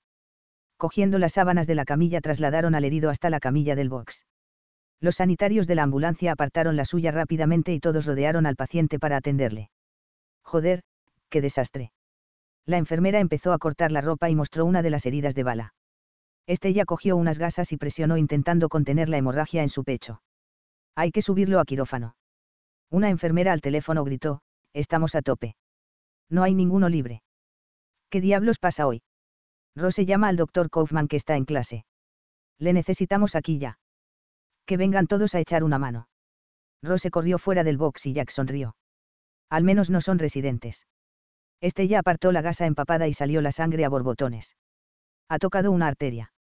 Hay que abrir o se desangrará. Lucy, plasma. Ya se lo estoy colocando. Sonrió porque era una enfermera muy eficiente.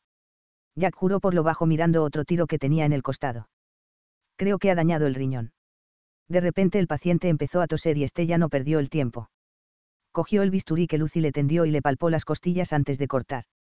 Le introdujo la cánula en tiempo récord y el paciente respiró mejor. Nunca había visto a nadie poner un drenaje torácico tan rápido. Sonrió a Jack y en ese momento llegó el doctor Kaufman corriendo. ¿Qué ocurre? Tiene que operarle. Que le suban. Ambos negaron con la cabeza. Mierda. No puedo operarle aquí. Apartó la gasa y juró por lo bajo.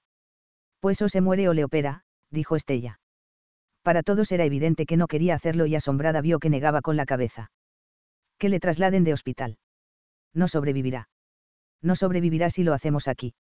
Al menos tendrá una oportunidad. Mira, niña, no pienso perder mi licencia porque su familia me demande. Su familia lo que quiere es que le salve. Asombrada vio que se iba. Doctor, no puede dejarle así. ¿Y su juramento? Déjalo, Estella. Y una mierda. Lucy busca un anestesista. Están en quirófano. No podrán bajar. Miró a su alrededor. Anestesia regional. Jack la miró asombrado. Vas a hacerlo tú. Como no le abramos para taponar esa arteria se irá al otro barrio. Le estabilizaremos y puede que haya suerte hasta que quede un quirófano libre.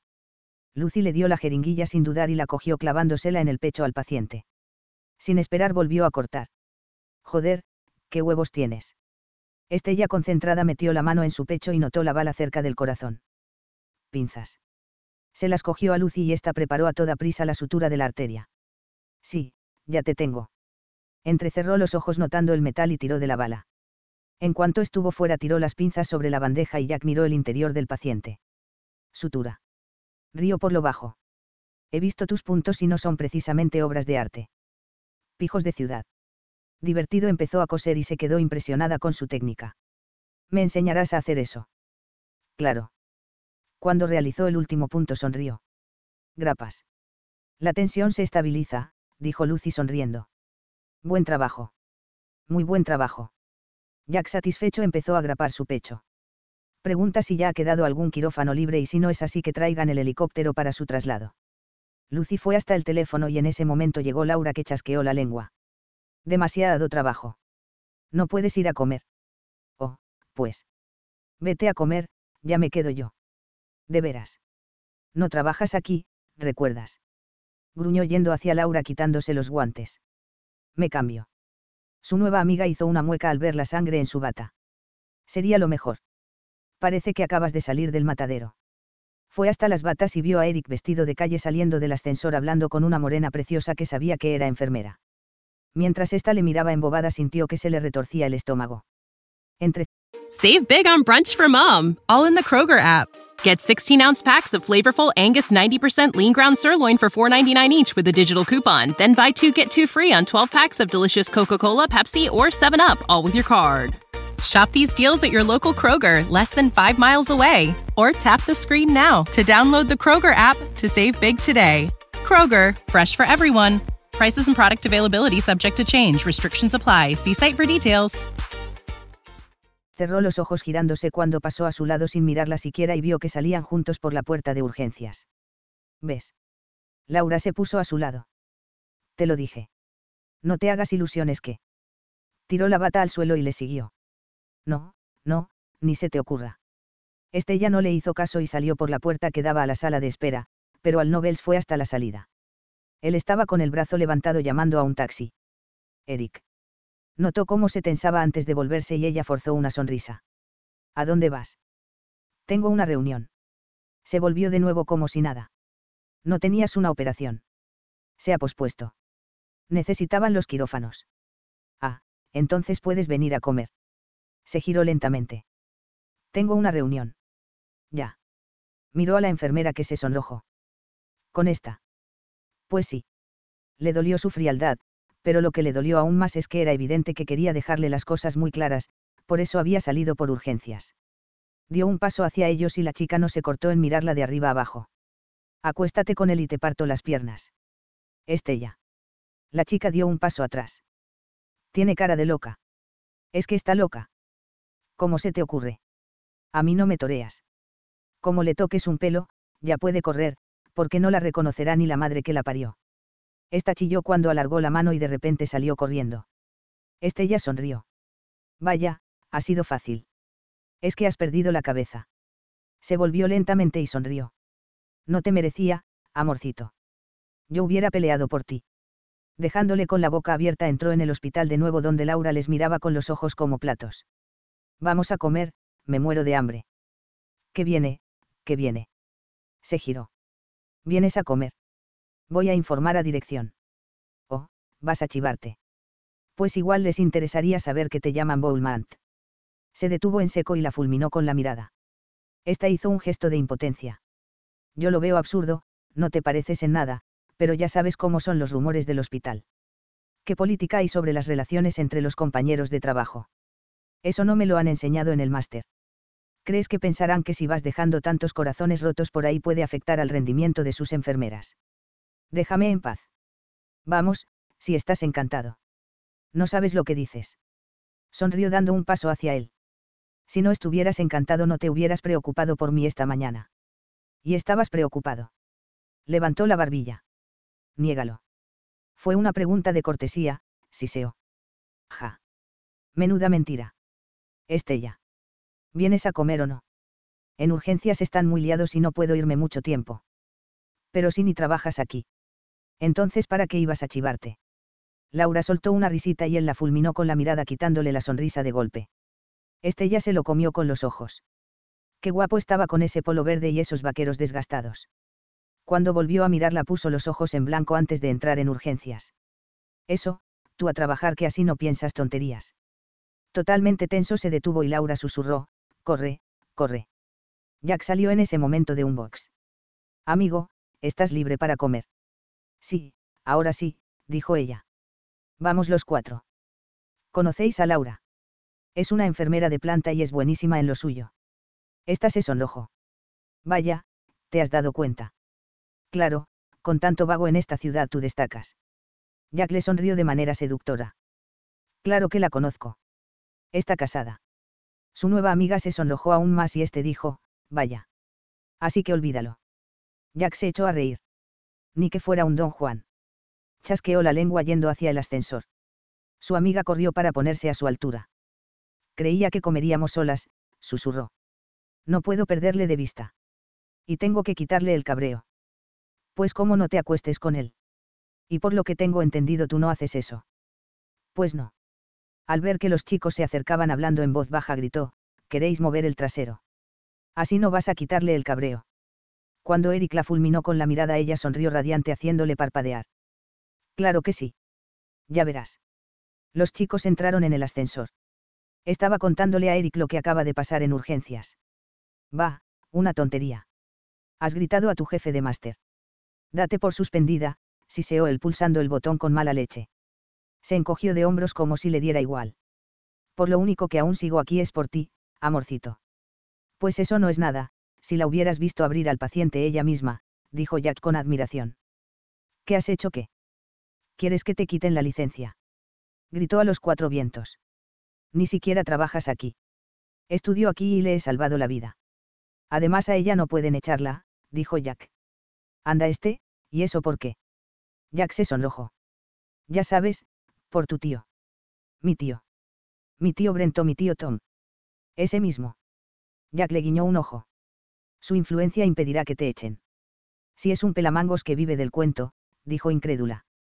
Los tres carraspearon. Bueno, será mejor que dejemos el tema. Si estoy aquí es por mi jefe que siempre insiste en que vaya a los mejores cursillos. Pues será mejor que lo aproveches, no. Quedará bien en tu currículum ahora que estás en el paro, dijo Eric con mala leche. ¿Estás en el paro? Preguntaron Laura y Jack a la vez. Recortes del ayuntamiento, dijo sin darle importancia. En dos años el puesto vuelve a ser mío. Eso no lo sabes, nena. Laura levantó una ceja. ¿Y si en dos años deciden que no haya ninguno y que vayan a la ciudad más cercana? Eso no puede pasar, dijo incrédula. Perdió la sonrisa poco a poco. ¿O sí? Los tres asintieron y ella dio un paso atrás del horror. No puedo quedarme aquí. Estella, tranquilízate. Todo está lleno de gente, y se pegan tiros sin ton ni son. Allí si pegamos tiros es por una buena razón, ¿sabes? Él sonrió. No me digas. Y se asustan por cuatro copos de nieve, dijo como si fuera algo impensable. Siempre hay tráfico y está todo carísimo. Vivo en una habitación de mala muerte. Los de tu ayuntamiento son algo roñicas, ¿no? Preguntó Laura. No lo sabes bien. Para este curso tengo una beca del hospital, pero no me pagan el alojamiento. El jefe insistió en que viniera, aunque yo no quería y tuvo que pelear con el alcalde para esa pensión cochambrosa.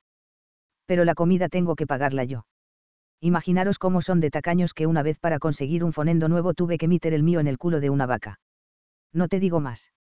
Jack se echó a reír a carcajadas. ¿Eh? Era para que el alcalde se diera cuenta de que no funcionaba.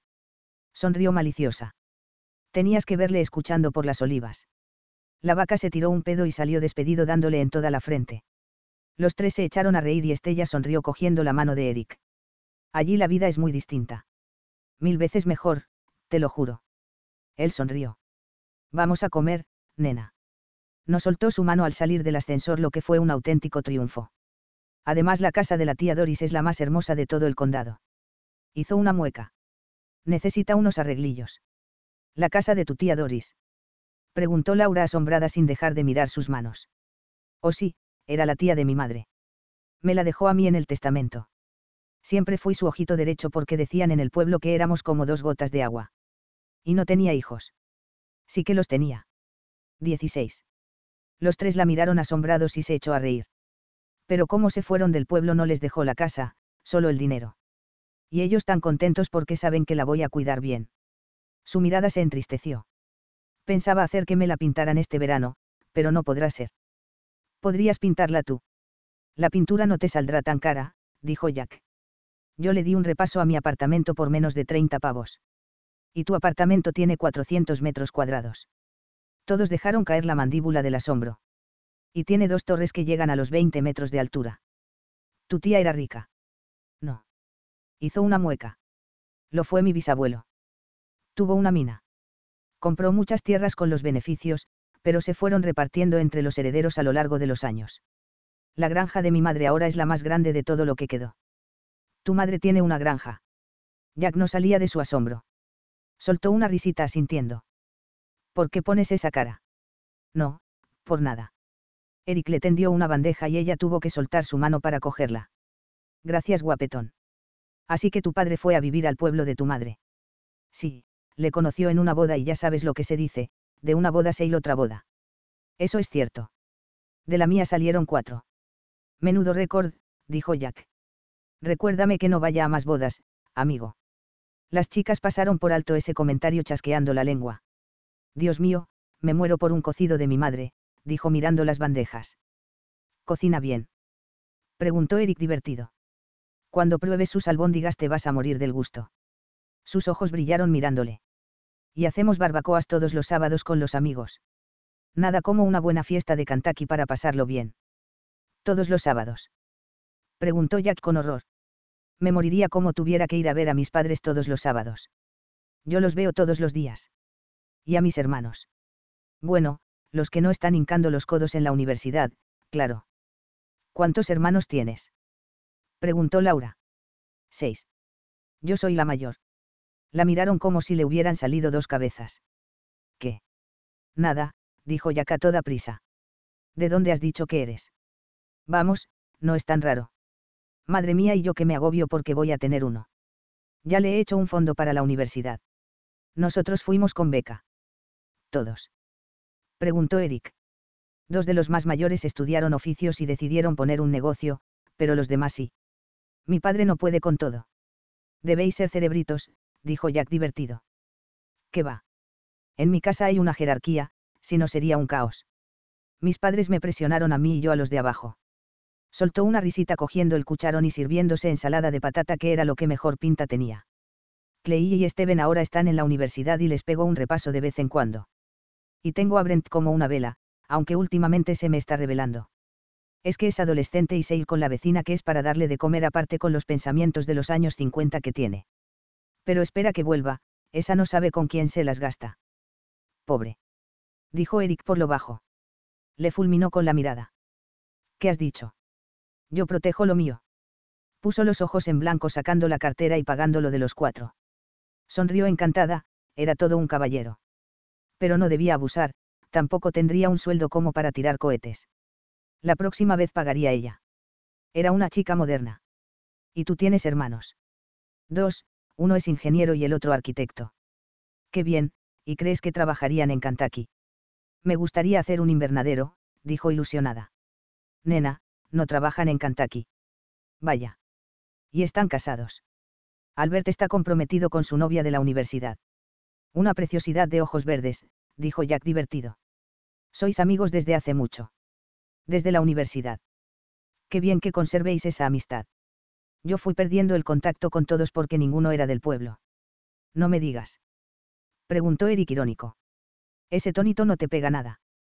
Se echó a reír y Laura le miró asombrada. Los chicos se adelantaron y ella se acercó.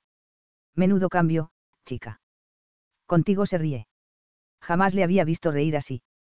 Es de los que te bajan las bragas con una intensa mirada. Gruñó entrecerrando los ojos. No me digas. Sí, pero contigo es distinto. Se le ve. Como con no sé si me entiendes. Vas muy bien. ¿Eso crees? Laura asintió y cuando llegaron a la mesa ellos ya estaban sentados juntitos. Puso los ojos en blanco sentándose ante él. Bueno, así le veía de frente. Abrió su cola y él apretó los labios. No deberías beber eso. Tú no tomas café. Eso es distinto, nena. Tiene mucho azúcar y el gas no es bueno. Retándole con la mirada dio un sorbo a la lata y él gruñó empezando a comer su ensalada. Reprimió la risa. ¿Y qué vas a hacer hasta que te den el puesto? Preguntó Jack. Levantó una ceja mirando a su chico a los ojos que se revolvió incómodo. Cariño. Déjalo. No pienso dejarlo. El gruñó metiéndose la mitad de la carne asada en la boca y Estella chasqueó la lengua. Nos vamos a casar y vamos a tener un hijo. Eric se atragantó y tosió poniendo la perdida. Cariño. Jack le palmeó la espalda, pero parecía que le costaba respirar. Eric. Cuando se llevó la mano al cuello ella se asustó y se levantó de un salto. Tiró de su mano para levantarle, pero él no le hizo caso intentando coger el vaso de agua. Jack, ayúdame no puedo con él. Su amigo se levantó agarrándole por debajo de las axilas y Estella rodeó su torso comprimiendo de golpe. Un trozo de carne cayó sobre la mesa y ella suspiró del alivio, pero inmediatamente después llegó el cabreo. Serás bestia. No puedes comer como las personas normales. Sus ojos se llenaron de lágrimas del miedo que había pasado. ¿Y si la cascas, eh? Ya no eres un crío. Es que no sabes comer. Estella, dijo aún fatigado. Me has cabreado gritó con ganas de pegar cuatro leches para desahogarse. Y cuando me cabreo se me quita el hambre. Furiosa salió del comedor. Estaba llorando. Preguntó Jack asombrado. Es igual que mi marido. Cuando me hago daño se pone como un loco de los nervios. Eric apretó los labios. Tío, está coladita. No le hagas daño, está algo loca, pero es buena persona. No pretendo hacer daño a nadie. He sido muy claro. Pero se imagina cosas. Se levantó para salir tras ella y Laura sonrió. Nos vamos de boda. ¿Qué dices? Ni hablar. Tú no la has visto cuando ha espantado a la come hombres. ¿A quién? A Regina. Esa enfermera morena de quirófano. Esa está buenísima. La ha espantado. Laura rió por lo bajo. ¿Y cómo? que entrecerró los ojos antes de negar con la cabeza. Ni hablar. Está demasiado centrado en su carrera como para casarse. Además, está empeñada en vivir en el fin del mundo. Estaría loco si se fuera. Tengo un radar buenísimo para predecir bodas, no se me escapa ni una. Y estos se casan, te lo digo yo. ¿Cuánto apuestas? Cien pavos. Hecho. Capítulo 6. Estella se sentía observada. Más de lo normal y la verdad empezaba a mosquearse. Varias veces se le habían quedado mirando y cuchicheaban. ¿Ocurre algo? Preguntó un anciano que tenía una herida bastante fea en el pie. No, claro que no. ¿Por qué piensa eso? Porque tienes cara de disgusto, niña. ¿Y por qué esas no dejan de mirarte? Se volvió y cerró la cortina de golpe. Solucionado. Forzó una sonrisa. Bien, señor Caruso, esta herida no me gusta un pelo. Es diabético. El hombre gruñó haciéndola sonreír de verdad. Sabe que las heridas en los pies siendo diabéticos son peligrosas. Lo sé, por eso estoy aquí. Fue mi esposa la que insistió, por eso he venido, aunque yo estoy bien. Vaya, alguien que tiene alergia a los médicos. Rose, tráeme el carrito de las curas. Sí, doctora. Se sentó en el taburete ante el pie y le cogió por el dedo gordo para mirar el pliegue. Y llama a planta para que le preparen una cama. ¿Me va a ingresar? Sí, algo que decir. El hombre se sonrojó. No. Lo suponía, dijo concentrada en la herida. Mire que si se me pone rebelde hablo con su esposa. Está preocupadísima. Se echa la culpa de no haberlo visto. Todavía estamos a tiempo de que no pierda el pie. Perder el pie. Como le he dicho no tiene buena pinta. Rose pinzas. La enfermera se las tendió. Tranquilo, es la mejor doctora de urgencias. Levantó un poco de piel y vio algo que le gustó aún menos. Se le estaba oscureciendo. Tenía que estar doliéndole horrores. Ni sabía cómo podía caminar. Rose pide quirófano, hay que quitarle toda esta piel muerta. Tiene fiebre. Lo suponía. Dejó las pinzas y se levantó. Al ver su mirada de miedo sonrió y cogió su mano. No hay problema, Curtis. Puedo llamarle Curtis. El hombre asintió. En unos días estará en casa, pero quiero hacer un seguimiento a esa herida, de acuerdo. De acuerdo. Ahora informaré a su esposa que debe estar muy preocupada. Gracias. El hombre apretó su mano. Gracias. No tienes que darlas, chato. Eso le hizo sonreír y ella le guiñó un ojo volviéndose y abriendo la cortina para ver a una enfermera apuntando en una pizarra unos números. Se acercó intrigada. ¿Qué es eso? Esta se sobresaltó. ¿Qué? Vio las dos columnas llenas de números. ¿Qué es esto? Oh, un cómputo de pacientes, farfulló. 100, 200, 150, 20. No entiendo. Es algo de las enfermeras, no debe preocuparla, doctora. Pues también tenía razón que ya tenía bastante en la cabeza. En ese momento salió Eric del ascensor con sus estudiantes detrás y Estella gruñó yendo hacia la salida. Estella. Se detuvo al oír su voz y se volvió con los brazos en jarras. Puedes quedarte con mis chicos hoy. Yo. Preguntó con horror por repetir la experiencia. No trabajo aquí, recuerdas. Nena, me atraganté. A mí no me des esos sustos. Él sonrió. ¿Te los quedas o no? Gruñó y vio cómo le rogaban con la mirada. La verdad es que recién salida de la universidad te mueres por hacer mil cosas en lugar de seguir escuchando cientos de explicaciones sin poder tocar a un paciente. Pobrecito se les notaba que querían ponerse manos a la obra. ¿Qué tienes que hacer? Una urgencia. Uno de planta se ha roto el hombro al caer en la ducha. Vaya. Suspiró como si fuera un fastidio y realmente lo era. Muy bien. Fue hasta la puerta de urgencias. ¿A dónde vas? A hablar con un familiar. ¿Queréis mover ese trasero antes de que os lo patee? Gritó haciendo que todos corrieran tras ella. Eric sonrió y al volverse vio que todas las enfermeras le miraban. Carraspeó enderezándose y fue hasta el ascensor. Estaban cerrándose las puertas cuando escuchó, veinte pavos a que sí. Ni hablar chica, setenta a que no. Cogió su mochila y suspiró cerrando la taquilla. Eran casi las doce de la noche. Igual debería empezar a tener vida propia. Salió del vestuario y caminó por el pasillo algo desmoralizada porque no había visto a Eric en toda la tarde y sus residentes casi la habían vuelto loca a preguntas. Le había dolido un poco que después del incidente en la cafetería y de endilgarle a sus alumnos no hubiera ido a invitarla a un café o algo. Eso no lo hacía un novio. Igual estaba muy ocupado. Al fin y al cabo era el jefe de departamento y mucha gente dependía de él. Salió por la puerta de personal y vio a un hombre trajeado sentado en un banco. Era tardísimo para que estuviera allí solo. Al acercarse vio que estaba totalmente pálido. Se detuvo ante él. Se encuentra mal. Sin aliento asintió. Creo que me va a dar un infarto. Dejó caer la mochila al suelo y le cogió por los hombros. Muy bien, recuéstese. En cuanto le ayudó le quitó la corbata a toda prisa y le desabrochó los botones de la camisa. Le duele el pecho. El brazo. No me voy a mover de su lado. Respire con calma. Sacó el móvil del bolsillo trasero del pantalón y se lo puso al oído. Soy la doctora Saint Clare. Necesito personal en la salida que hay al sur del hospital. Parece un infarto. Que se den prisa. Guardó su móvil a toda prisa y sonrió. ¿Cómo se llama? Tomás. Bien, Tomás. ¿Tiene antecedentes? No, siempre he estado hecho un toro. Y lo seguirá estando, todavía estamos a tiempo de solucionar esto sin complicaciones. El asustado cogió su mano. Es médico. Asintió, perfecto, entonces sabe de qué va esto. Respire con calma. Escucharon el sonido de la ambulancia que venía desde urgencias. La caballería ya está aquí. El pobre sonrió con esfuerzo. Así me gusta. No me separaré de usted. Me cuesta respirar. Sus. Acarició su frente y la ambulancia frenó ante ellos. Jerry, cafinitrina. El médico de la ambulancia llegó corriendo y se la metió al paciente debajo de la lengua. El alivio de su rostro fue evidente. Bien, ahora vamos a trasladarle a la camilla, de acuerdo. No se mueva, nosotros lo haremos todo. Oxígeno.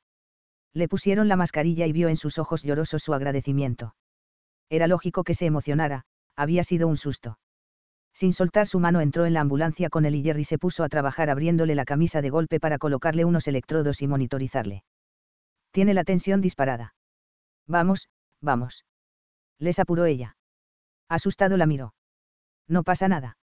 Enseguida la bajamos y en cuanto le dé un repaso sabremos cuál es el problema. Esto solo ha sido un susto que dejaremos atrás enseguida. En cuanto la ambulancia llegó a urgencias vio a varios médicos en la puerta esperando. Debía haber poco trabajo. Corrió al lado de la camilla dando órdenes y apenas unos minutos después estaban realizándole un electrocardiograma. Un doctor que no conocía empezó a dar vueltas y a dar órdenes como si fuera su paciente. Este ya al lado de Thomas tomándole la tensión de nuevo vio cómo al otro lado de la camilla pedía un ecógrafo, pero golpeó una de las bandejas tirándola al suelo y sobresaltando a su paciente. Oye, tú. Este la miró y ella le agarró por la pechera de la bata tirando de él sobre el paciente. Vuelve a asustar a Thomas y te rompo las piernas, siseo. Él asintió y ella le soltó gritando, el ecógrafo. Miró el tensiómetro y sonrió radiante. Te está bajando. Qué buena noticia. Le miró a los ojos. ¿Te encuentras mejor? Sí. No hables. Él iba a decir algo. Ah, ah, no. Miró a su alrededor. Cardiólogo de guardia. Martins, ya está de camino. Ella le miró y sonrió. Estás en buenas manos. Se pasó cuatro horas con su paciente mientras le hacían las pruebas necesarias. Fue ella la que llamó a su mujer y la que habló con ella en cuanto llegó. La tranquilizó diciendo que todo estaba controlado y la dejó verle. Está algo sedado y agotado del susto. Abrió la puerta y la dejó pasar. Oh, mi amor. Se acercó a toda prisa y cogió su mano. Este sonrió aún con el oxígeno puesto. Pero se pondrá bien, no. Asustada la miró a los ojos. No puedo vivir sin él. Qué bonito, esa ciudad la estaba volviendo algo ñoña. Sí, se pondrá bien. ¿Ves todas esas máquinas, Mary? Le están controlando exhaustivamente para que no nos dé más sorpresas. A la mínima cosa rara que detecten pitarán y vendrá una enfermera. Son tan sensibles que pitarán hasta si eructa, ¿verdad, Tommy? Él gruñó antes de sonreír y Estella le guiñó un ojo. Ahora tienes que descansar y usted también que es muy tarde. Pero yo me quedo.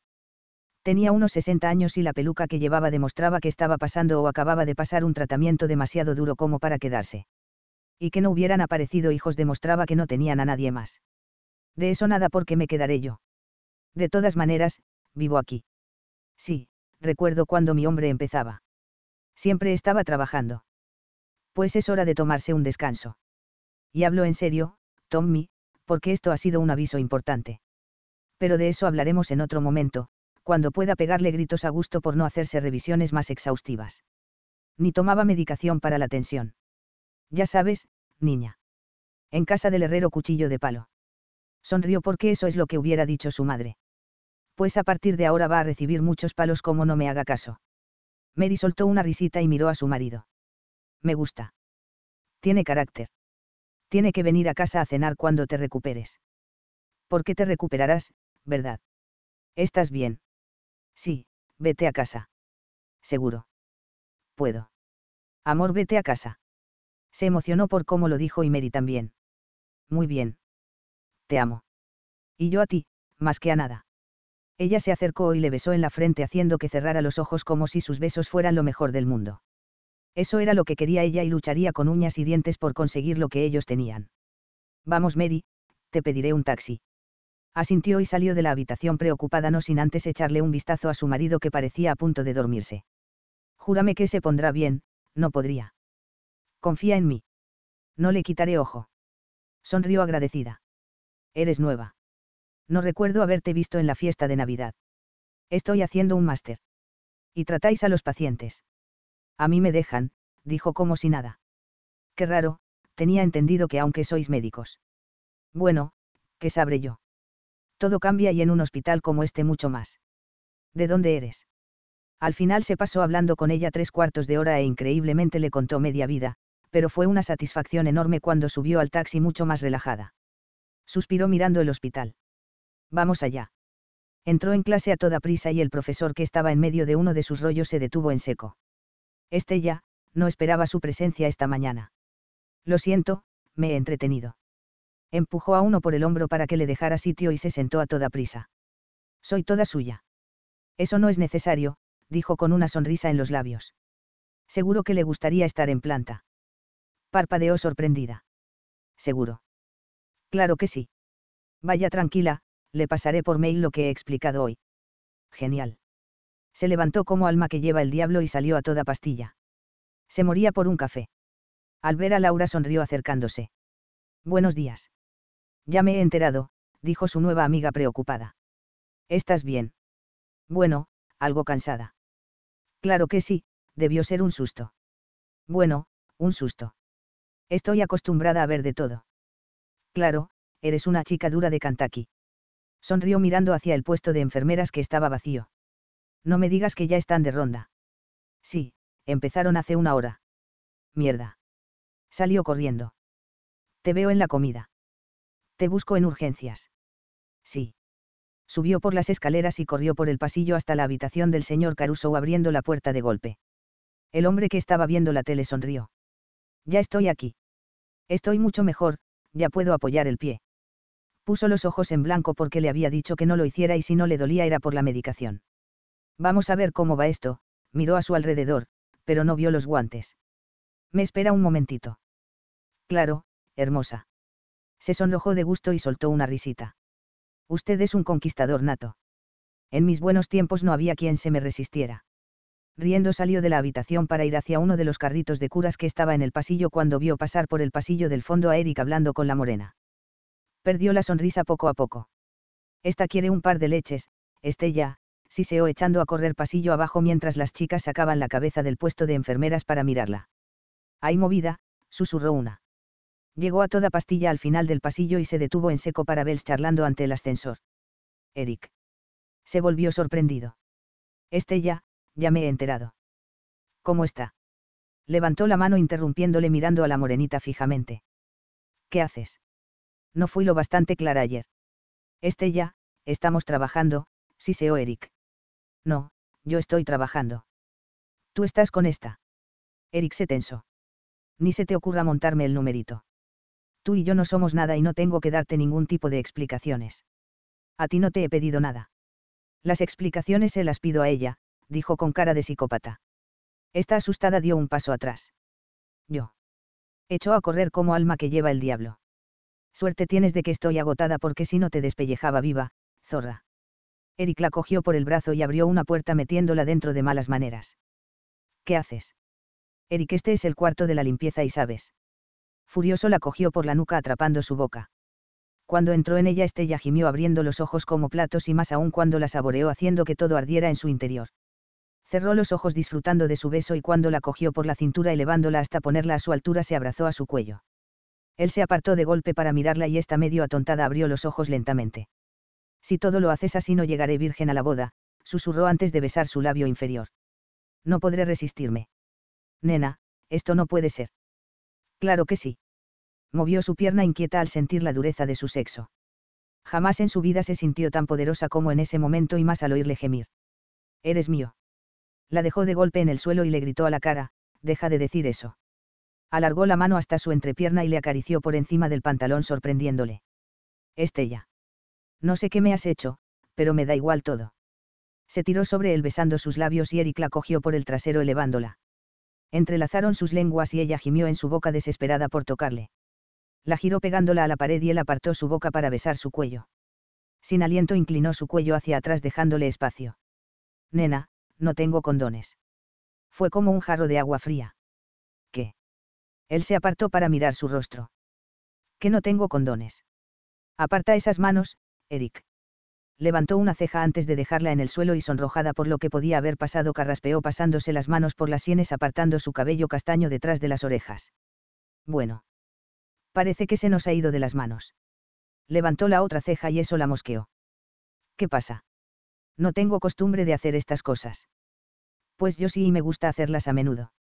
Le señaló con el dedo. No me provoques, Bedenfield. Esta noche a las siete ante el hospital. Como no estés preparada, olvídate de mí. Eso es un ultimátum. Sí, yo necesito sexo. Fue hasta la puerta. Por el amor de Dios, y si no dejas que se acerque otra mujer me lo darás tú. O si no desaparece de mi vista. Salió dando un portazo y Estella parpadeó. Vaya, tenía que llamar a su madre. Capítulo 7. A las siete en punto estaba ante el hospital más nerviosa que en toda su vida. A las siete y cuarto empezó a pensar si estaba en el sitio correcto, pero era la puerta principal así que tenía que ser allí. A las siete y media empezó a cabrearse y a las ocho estaba a punto de ponerse a pegar gritos, así que regresó al hospital para buscarle y quedarse a gusto. Pero no le encontró, así que preguntó en urgencia si le habían visto. Rose le informó que le había visto salir a las cinco vestido de calle. No se lo podía creer, la había plantado. La decepción fue tan enorme que salió del hospital con unas ganas de llorar terribles y sentada en la cama del motel dejó que fluyeran. Era humillante y eso era lo que él se proponía, humillarla para que le dejara en paz. Pues lo había conseguido porque no pensaba arrastrarse por él. Luego decían que estamos en el siglo XXI y que las mujeres podían pedir una cita como un hombre. Menuda mentira, a todos los que se les había insinuado habían salido espantados y era evidente que Eric era exactamente igual. Pues se acababa ahí, vaya que sí no pensaba dejar que se riera más de ella. Que se acostara con quien le diera la gana, que ella ya encontraría otro que la quisiera. Se tumbó en su cama de costado. Una lágrima rodó por su mejilla hasta llegar a su nariz y se la borró furiosa. Claro que encontraría a otro que le hiciera sentir lo mismo, el mundo estaba lleno de hombres y su media naranja tenía que estar por algún sitio. Le encontraría. Jack la miró de reojo poniendo unos puntos. Estás muy callada. Sí. No sé. ¿Será que estoy deseando largarme de esta maldita ciudad? Esta mañana me han atracado en el metro. No jodas. ¿Te han hecho algo? ¿Qué va? Le he metido un guantazo que se le cayó la navaja y salió corriendo. Jack reprimió la risa. A ti no hay quien te chiste. Se encogió de hombros. No me necesitas, ¿verdad? No, esto está muy tranquilo. Frunció el ceño observándola. Seguro que estás bien. Forzó una sonrisa. Como una rosa. Me piro a comer. Son las once, dijo preocupado levantándose. Seguro que estás bien. Pensaba que era más tarde, pero voy igual que tengo hambre. Te veo luego. Vale. Cuando su móvil pitó lo sacó de la bata y mirando el mensaje de su hermana Mai fue hasta el ascensor. Le preguntaba qué tal la cita con su Adonis. Mierda, ahora a dar explicaciones. Entró en el ascensor distraída y pulsó el botón antes de mirar de nuevo la pantalla para teclear. Un carraspeo le hizo levantar la vista distraída y se tensó al ver a Eric. Hola, nena. Hola, dijo fríamente antes de teclear en el móvil ignorándole. Él se acercó haciendo que entrecerrara los ojos. Ayer tuve que irme. No me digas. Pensé que llegaría para las siete, pero no pude regresar. Quería llamarte, pero no tenía tu número y Jack tampoco. ¿Estás enfadada?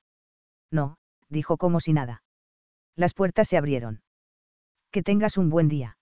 Él salió tras ella. Nena, me llamó mi hermano y tuve que ir a verle. Pues muy bien. Empujó la puerta de la cafetería y fue hasta la fila. Vale, estás cabreada. Lo entiendo, me esperaste una hora y... ¿Quién te ha dicho que te esperé una hora? Rose me dijo que preguntaste por mí a las ocho y algo. Fue a la hora en la que salí. Habría que estar loca para esperar una hora a nadie. Cogió un sándwich y una cola. Él iba a pagar, pero le fulminó con la mirada. No hace falta, gracias. Soy capaz de pagar mi comida. Él apretó los labios guardando la cartera. Te vieron en la puerta. Mierda, no podía ser más humillante. Sacó los 10 dólares del bolsillo del vaquero y pagó. Joder, nena. Te estoy pidiendo disculpas. Disculpas aceptadas. No tienes trabajo. Así, ya está. Lo vas a dejar así. Se le retorció el corazón por lo que iba a decir, pero mejor cortar por lo sano. No hay nada que dejar. Como tú mismo dijiste ayer, entre tú y yo no hay nada. Pasó a su lado y fue hasta una mesa apartada. Por el rabillo del ojo vio cómo se iba furioso lo que le hizo sentirse aún peor si eso era posible. Si le hubiera importado algo no se hubiera ido. Si le hubiera importado habría insistido como lo hizo ella durante esos días. Ni supo cuánto tiempo se quedó mirando el sándwich lamentándose de haber puesto sus ojos en él, cuando se sobresaltó porque Laura se sentó ante ella con una bandeja. ¿Qué haces aquí? preguntó sorprendida. Es la hora de comer. Si quieres me voy. No, perdona. Pensaba que, déjalo. La cita fue mal, eh. Cogió el tenedor y empezó a comer el risotto. No fue, simplemente. Abrió su sándwich. Laura se la quedó mirando. Estás hecha polvo. Después de que te dejen plantada como una cebolla se suele estar así. Contempla el desastre. Lo siento. Será cabrito, mira que dejarte plantada. Da igual. Su amiga sonrió. Necesitas salir con alguien. Una cita divertida para mejorar tu autoestima. ¿Qué tal mi hermano?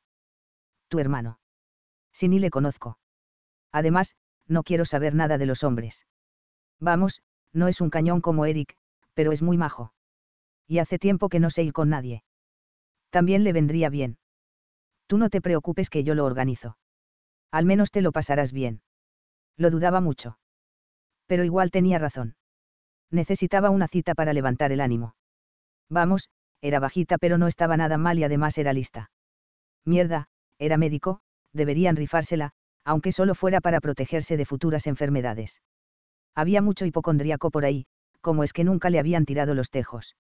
Tendría que comprobar si cerca de su casa había alguna asociación de chalados obsesionados con su salud. Vale. Laura sonrió radiante. Hoy a las siete ante el hospital. Otra vez. Te aseguro que George no te va a plantar. Quizás debería haberse cambiado. Se mordió el labio inferior mirando su camisa de cuadros, sus vaqueros y sus viejas botas. Sí, era evidente que no tenía pinta de ir a una cita. Estella se sobresaltó girándose y vio a Eric saliendo del hospital con Jack que dijo, yo me piro chicos, tengo una cita. Les guiñó un ojo y salió pitando. Mierda, dijo por lo bajo volviéndose. Se acercó a ella. ¿Me estabas esperando? No. Estiró el cuello mirando a su alrededor. ¿Dónde diablos estaba? Otro que la dejaba tirada. Sigues enfadada. Nena, no pretendía. Un hombre guapísimo se puso ante ellos con una sonrisa en los labios. Perdonar, conocéis a Estella Saint Clare. Soy yo, dijo impresionada por su sonrisa y ese cabello rubio un poco más largo de lo que marcaba la moda que imponía su madre. Eres George. Él sonrió aún más. Él mismo. Perdona que llegue tarde. Solo unos minutos. ¿Quién coño es este? Él alargó la mano. George dice. Un placer. Eres amigo de Estella. Amigo. Dijo entre dientes estrechando su mano. Sí, soy su amigo y algo más. Oh, confundido la miró. Mi hermana se ha equivocado. No se ha equivocado nada. Le cogió por el brazo. Vamos, que tengo hambre y me pongo de muy mala leche si tengo hambre. Estella. Se volvió furiosa. Ha sido un error. Así que pasó al siguiente. A mí no me vas a tomar el pelo. Mi hermano se rompió una pierna. Pues haber dejado recado en el hospital o haberme dicho algo antes de irte. ¿Te crees que soy tonta? Lo que pasa es que no voy a acostarme contigo y querías dejar las cosas claritas, pues ya lo he pillado. Gritó a los cuatro vientos. Si te hubieras acostado conmigo. Para eso quedábamos. Se puso como un tomate. Más quisieras, yo hasta la boda nada. George sonrió. Mi hermana me lo ha dicho y estoy totalmente de acuerdo. El sexo lo enturbia todo. Eric le miró con horror. Nena, este no es normal. No pienso dejar que salgas con él como si pudieras impedirlo. Le cogió del brazo de nuevo y tiró de él. Vamos. ¿Quieres moverte? Sí, será lo mejor porque parece que quiere pegarme. Se detuvo en seco. Y no me defenderías. Es que me saca la cabeza. Si fueras de Kentucky le partirías los morros. Por querer acostarse conmigo. Es lo que tiene ser de Queens y haber aprendido a evitar peleas todos los días. No te has peleado nunca, lo dijo como si no hubiera fallo mayor. Nena, yo me partí la cara en el instituto por mi novia. Miró a uno y luego al otro. Desapareced de mi vista. ¿Quieres uno de Kentucky? Se volvió sorprendida para ver a Ken sonriéndole. Aquí me tienes. ¿Qué haces aquí? Eric puso los ojos en blanco y George frunció el ceño mientras Ken se acercaba. Te he llamado, pero no me cogías el móvil, así que me he acercado a ver si estabas bien. Eres muy amable. Se sonrojó de gusto. Sí, estoy bien. ¿Para qué me llamabas? Mi padre me lo ha contado por teléfono. Lo del trabajo. Ah. Bueno, son cosas que pasan. Él apretó los labios. Lo siento mucho. Han sido muy injustos. ¿Cómo está tu padre? Indignado como muchos otros. Se emocionó por sus palabras. Piensan hacer una manifestación ante el ayuntamiento. De veras. Ken la cogió del brazo y tiró de ella hasta abrazarla. Sin poder evitarlo se puso a llorar contra su pecho. Lo arreglarán, ya verás cómo sí. Cuando se nos mete algo en la cabeza no paramos. Gracias. Se apartó para mirarle a los ojos y él sonrió limpiándole las lágrimas con los pulgares como si fuera una niña. ¿Quieres ir a dar una vuelta? Voy a enseñarte lo mejor de Nueva York, no puedes rechazarme. Eh. exclamó George indignado. Que estoy aquí y me he gastado 20 pavos en el taxi. Se volvió, pero sus ojos fueron a parar a Eric que la miraba de una manera tan intensa que le puso un nudo en la garganta, pero como no dijo palabra Estella les dio la espalda y caminó con Ken a su lado. Nena. Sorprendida volvió la vista sobre su hombro. Te veo mañana, dijo antes de volverse y caminar calle abajo. Se le cortó el aliento porque parecía dolido. Veo que no te va mal con el médico. Me va fatal. Decepcionada caminó a su lado. Está siendo una semana de mierda. Eric hizo una mueca. Pues eso hay que cambiarlo. ¿Te apetece algo de pasta? Conozco un restaurante que está aquí cerca que ponen los mejores raviolis del universo. Forzó una sonrisa y quien la cogió por los hombros pegándola a él. Todo mejorará, ya verás. De veras. Solo falta que me llamen porque mi casa se ha venido abajo. De eso no tengo noticias, así que puedes estar tranquila. Mi madre quiere que me quede aquí un tiempo. Igual no es mala idea. Le miró con horror y Ken se echó a reír. Sí, te entiendo, al principio pensaba igual que tú. Pues entonces tengo que irme de inmediato, no vaya a ser que acabe como tú. No está tan mal, de hecho he aprendido a quererla. Al principio la odiaba, tenía un apartamento de mierda, carísimo por cierto, y en el trabajo me trataban peor que a un perro. Pero fui ascendiendo y ahora tengo una casa en Greenwich. Tengo amigos que eso es muy importante y... No vas a volver, ¿verdad? La miró a los ojos. No, Estella. Ahora mi vida está aquí. ¿Cómo estaría la tuya si le dieras una oportunidad a esta ciudad? Aquí tienes cientos de oportunidades laborales y se rifarían a una médico tan buena como tú. En casa también nos necesitan. Te han echado, así que te necesitan poco. Vamos. Si debe haber tres ordenadores decentes en el pueblo, ¿crees que me necesitan a mí? Chasqueó la lengua pensando en ello y negó con la cabeza. Aquí está el futuro en nuestros trabajos. Cualquier avance en nuestras profesiones se iniciará aquí. Sabes hasta dónde puedes llegar. No aspiraba a ganar dinero, solo atender a los míos. Ken apretó los labios. Piénsalo, ¿quieres? Todo el mundo dice lo mismo. Será por algo, Estella. Esas palabras le rondaron durante toda la cena. Ken viendo cómo movía los raviolis de un lado a otro levantó una ceja. Con las ganas que tenías de salir conmigo estoy siendo un absoluto fracaso. Forzó una sonrisa. Lo siento, no soy buena compañía para nadie. No digas eso. Estella Saint Clare no sería aburrida ni amordazada. Le guiñó un ojo. Solo estás pasando un mal momento. Ese cabrito. El alcalde. Eric. Ah, el médico. Bebió de su vino. Ayer me dejó plantada y eso que iba a acostarme con él. Ken se atragantó y la puso perdida. Menos mal que los cuadros de su camisa eran oscuros. Oye. Perdona. Se tapó la boca con la servilleta. Es que se me ha ido por otro lado. Carraspeó reprimiendo la risa. Así que ibas a. Sí. Entrecerró los ojos. Esta ciudad empieza a cambiarme, lo noto. Es bien sabido que las Saint Clare son inmaculadas hasta la boda. Debe gustarte mucho. Se sonrojó con fuerza. Creo que me he enamorado. La sorpresa en la cara de Ken fue evidente. Vaya. Está claro que he perdido mi oportunidad. Le miró con sorpresa. ¿Qué? Era broma. Sonrió sin poder evitarlo e increíblemente sintió un alivio enorme de que siguiera sin tener interés. ¿Por qué no te has casado, Ken? Supongo que perdí la ocasión. Aquella chica, Alexia. Nunca te había visto así con nadie. Él sonrió. Sí. Me gustaba de ver así cuando vi mi oportunidad me lancé ignorando las señales. Que eran que amaba a otro e iba a tener un hijo suyo. Llegué muy tarde. Pero oye, lo he asumido y ahora somos amigos.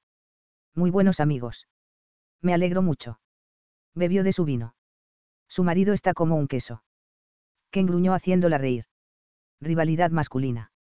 Más suya que mía, claro. Se le quedó mirando. ¿Qué? Eres un buen tipo. Gracias. Y mereces una mujer como las de Kentucky. Que no seré yo, pero algo encontrarás. Lo intentaré. Entonces se le ocurrió una idea. Oye, sabes que hay una chica en el hospital que te vendría de perlas. Además, es guapísima. Algo callada pero muy buena persona. ¿De veras? Preguntó con interés. Sonrió radiante.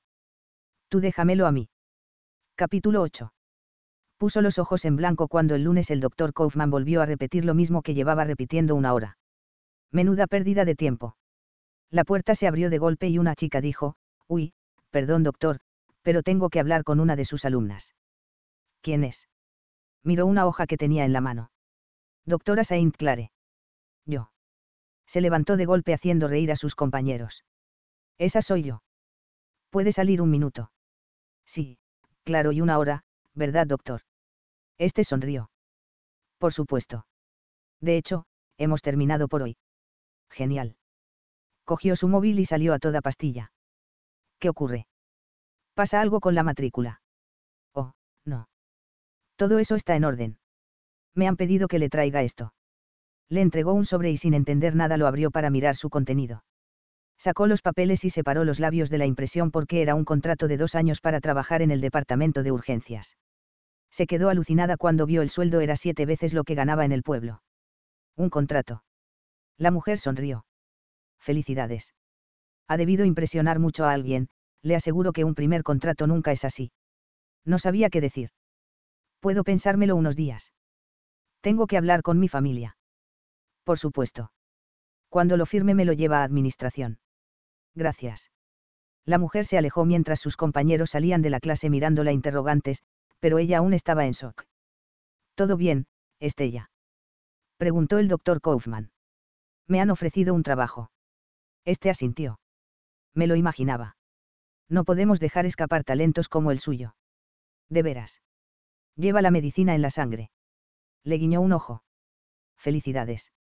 Gracias. Cuando todos se alejaron volvió a mirar los papeles. Oye, maja. Levantó la vista hacia Laura que se acercaba cabreada. Has plantado a mi hermano para salir con otro. Gimió por dentro. Me encontré con un amigo y, le mostró los papeles. Me han ofrecido un trabajo aquí. Laura dejó caer la mandíbula del asombro cogiéndolos. Leche, qué sueldo. No seas cotilla. Su nueva amiga sonrió.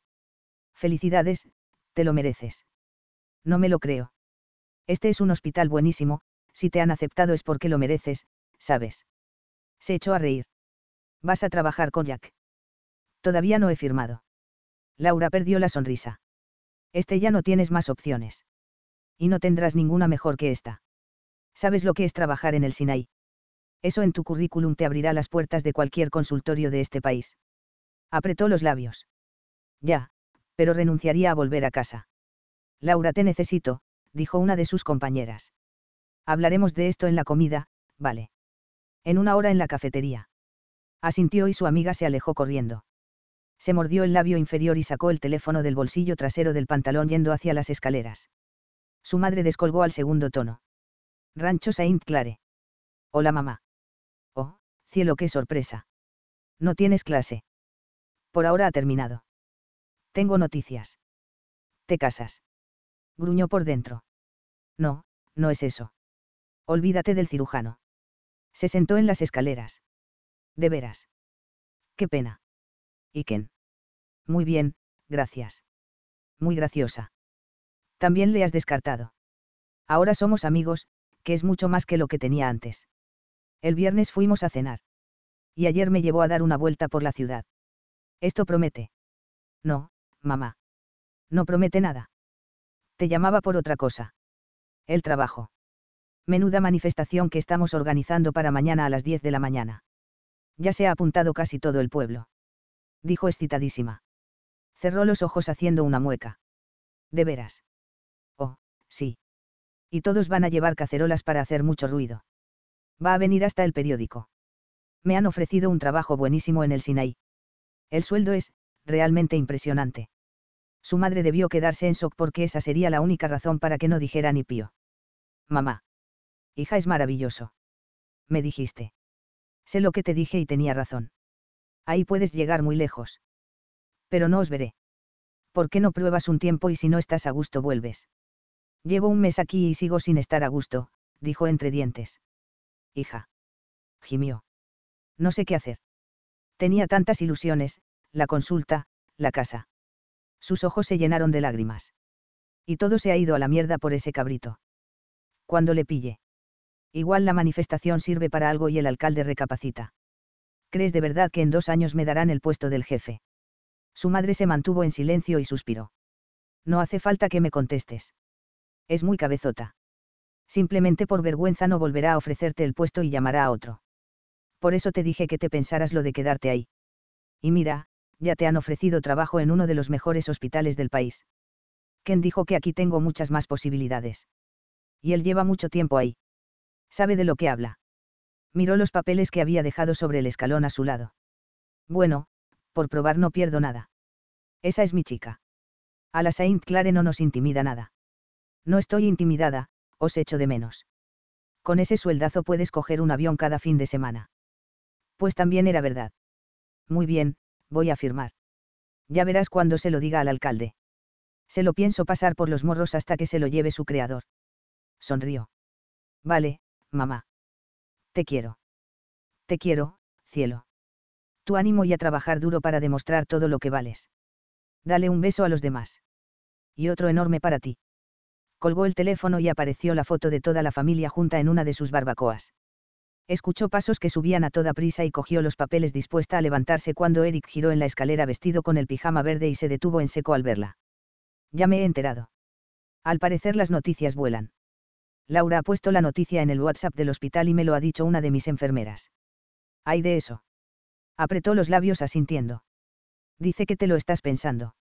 Se sentó a su lado y apoyó los codos en las rodillas. Puedo verlo. Le entregó el sobre y este lo abrió. Estuvo unos minutos leyendo el contrato. Joder, nena.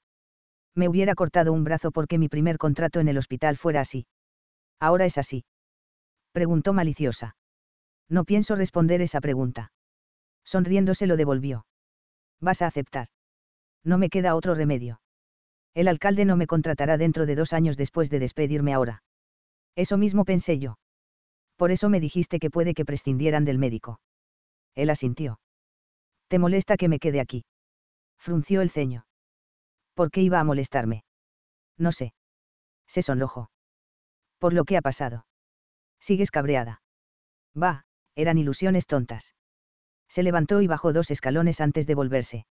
La realidad me ha estallado en la cara. Forzó una sonrisa porque al parecer nada de lo que quería en la vida se iba a cumplir. Bueno, me tengo que ir. Nena, le miró a los ojos. No está mal tener ilusiones. Y no eran tontas. Se le puso un nudo en la garganta y asintió apartando la mirada antes de bajar los escalones corriendo. Señor Van Barenger, cómo no se tome la medicina para los mareos estará aquí día sí y día también. ¿Para qué viene si no me hace caso? Es que eres muy guapa. Le guiñó un ojo en plan seductor y Estella puso los ojos en blanco. ¿Tienes novio? No, ya se lo he dicho las diez veces que me lo ha preguntado antes. Aquí no hay ganado decente. Te he dicho que soy de Kentucky. Si es de Illinois, también me lo ha dicho antes. Se volvió y él le tocó el trasero. Señor Van Barenger. Indignada se volvió con la mano en el culo. Eso no se toca. Caramelito, ¿quieres salir a cenar conmigo? Preguntó moviéndosele la dentadura postiza. Y después bailamos un cha-cha-cha. ¿Cómo para chachachas está usted? Una carcajada al otro lado le hizo abrir la cortina para ver a Jack partiéndose de la risa. No tiene gracia. Este viejo es un acosador en potencia. Chico, la tengo en el bote.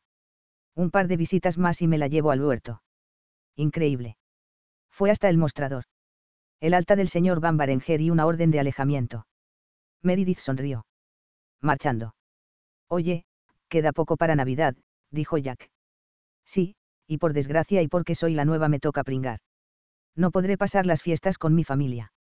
Lo siento, es lo que hay. Lo sé. ¿Qué pasa? ¿Necesitas que te cubra en algún turno? No, pero gracias. Me preguntaba si vas a ir a la fiesta. Frunció el ceño. Fiesta. Todos los años hay una para el personal que pueda asistir. He mirado el tablón y estás libre esa noche. Irás. ¿Has mirado el tablón? ¿Qué buscas? Jack se echó a reír. ¿Quieres ir conmigo? Se acercó y susurró, es que varias esperan que las invite y no quiero decepcionar a ninguna. Se echó a reír. Tendrás cara. Su amigo le guiñó un ojo. Así tengo excusa. Voy con la nueva para integrarla, ya te veré allí. Esa va a ser mi frase, ¿qué te parece? Que eres un cara dura, eso me parece. No. Venga, yo te haría el favor. Meredith colgó el teléfono. Estella, tu tía está llegando. Mike. En ese momento se abrieron las puertas de urgencias y entró una camilla. Uno de los sanitarios estaba encima de ella realizándole un masaje cardíaco. Corrió hacia allí como Jackie palideció al ver a Mary. Dios mío. Ya me encargo yo. No. Llevadla al 3. Corrieron con la camilla hacia allí y mientras el sanitario de la ambulancia le decía lo que le había puesto. Se ha tomado un bote de pastillas, dijo después. La encontramos inconsciente. Entró en parada en la ambulancia. No, no. Avisada su marido. Jack sigue con el masaje. Su compañero se puso en posición. Cambio. El otro médico se apartó y ella ordenó inclinándole la cabeza hacia atrás para entubarla, sigue insuflando aire hasta que esté en posición. El enfermero de ambulancias asintió. Cogió el tubo a toda prisa y gritó, lista. Él se apartó y Estella metió el tubo lo más rápido que podía asegurándose de que estuviera bien colocado justo a tiempo de que Lucy encendiera la máquina. Epinefrina y preparad las palas. Jack siguió masajeando. Ya estaba sudando y era evidente que ya no podía más después de todo el día trabajando. Déjame a mí. Estoy bien. Cogió las palas y las puso en posición. Aparta. Jack saltó de la camilla justo a tiempo y el pecho de Mary se elevó. Todos miraron el monitor y puso las palas sobre su pecho. Vamos con otra. Miró el desfibrilador que cargaba automáticamente con lo que consideraba que necesitaba el paciente y estaba al máximo. Dio otra descarga y tiró las palas a un lado con la aguja preparada para clavársela en el corazón, pero al mirar la pantalla vio ritmo cardíaco. Cerró los ojos del alivio. Prepararla para un lavado de estómago, rápido. Todos se pusieron en marcha y que el primero. Tenían que quitarle el tubo para realizar el lavado, pero no tenían otra opción no sabían cuántas pastillas se había tomado y puede que le produjeran otra parada. Tommy llegó en ese momento y se llevó las manos a la cabeza al ver a su esposa. Se acercó a él a toda prisa. Lucy un sedante. Tranquilo, la hemos recuperado. Gracias a Dios. Eres médico así que iré al grano. Lucy apareció en ese momento y le dio dos pastillas. Tómatelas, no puedes enfermar en este momento. Él las tomó sin dudar. Este es el panorama. Se ha tomado unas pastillas y tu asistenta la ha encontrado inconsciente en el baño. Entró en parada en la ambulancia y como te he dicho ya está de nuevo con nosotros. Vamos a realizarle un lavado de estómago. Está muy delicada después del tratamiento y ayer por la tarde en la revisión. Le encontraron otro tumor. Han decidido estirparle las mamas, dijo intentando contener la emoción. Mierda. Le abrazó con fuerza y susurró a su oído, te juro por Dios que voy a hacer lo que sea necesario porque se recupere. Eric llegó en ese momento. Necesitáis ayuda. Se apartó. Jack me está ayudando, puedes quedarte con el jefe. Claro. Entró corriendo en el box y se puso manos a la obra. Muy bien. Darme la sonda y preparar el carbón activado, rápido, rápido. Sentada al lado de la cama de Mary se pasó las manos por los ojos totalmente agotada. ¿Estás aquí? Se levantó de golpe y sonrió cogiendo su mano. Claro que sí, parece que lo hacéis a propósito para que no salga del hospital. Pillina, ¿en qué estabas pensando? Sonrió agotada. ¿En qué no puedo más? Claro que puedes. Todavía no has terminado de luchar. Una lágrima cayó por su sien. Me estoy consumiendo y le estoy consumiendo a él. Yo soy la razón de que le diera un infarto. No digas eso. Son cosas que pasan. Todavía es joven y yo ya llevo así tres años. No puedo más y él tampoco. Sé que me ama, pero esto no es justo para nadie. Tanto sufrimiento no es justo para nadie. Saldrás adelante y a su lado. Ya verás cómo sí. Tienes la operación prevista para dentro de una semana y te estirparán los pechos para que no tengas más recaídas. Y luego será otra cosa y otra. Lo he visto antes. No tiene que ser así. Las probabilidades casi desaparecen por completo. Estás siendo muy negativa. Me acabo de intentar suicidar, claro que estoy negativa. Estella soltó una risita. Él no sería nada sin ti, no deja de repetirlo. Mary se emocionó. No quiero que sufra más. Se sentó en la cama a su lado. Pues ahora sí que está sufriendo, guapa. Se ha llevado un susto de muerte. ¿Dónde está? Está bien. Está bien. Descansando porque son las cinco de la mañana. Mary sonrió. Le dominas con tu dedo meñique. No creas que eso lo hace cualquiera. Soy su ojito derecho. Sí, lo eres. Sonrió, pero perdió la sonrisa poco a poco. ¿Y ahora qué le digo? La verdad. Que le amabas tanto que no querías que sufriera más y que te has equivocado porque lo que vas a hacer a partir de ahora es luchar por los dos. Y ahora a descansar que tengo que llamarle. Dile que lo siento y que le amo. Sonrió. Será lo primero que le diga. No te preocupes más. Mary se quedó dormida en apenas unos minutos y salió de la habitación con el móvil en la mano escribiendo un mensaje por si estaba dormido. Cuando levantó la vista vio a Eric apoyado en la pared con un café en la mano y se le cortó el aliento cuando se lo tendió. Todo bien. Asintió acercándose. Sí, gracias. Con leche y dos de azúcar como te gusta. ¿Sabes cómo me gusta el café? Preguntó pasmada. Te he visto tomarlo un par de veces. Muy observador. Bebió un sorbo sin quitarle ojo. ¿Cómo te va? No hablamos desde hace dos meses. Me daba la sensación de que si lo hacía te incomodaría. Eso por no mencionar que cada vez que aparecía salías huyendo. Se sonrojó. De veras. Sería una casualidad.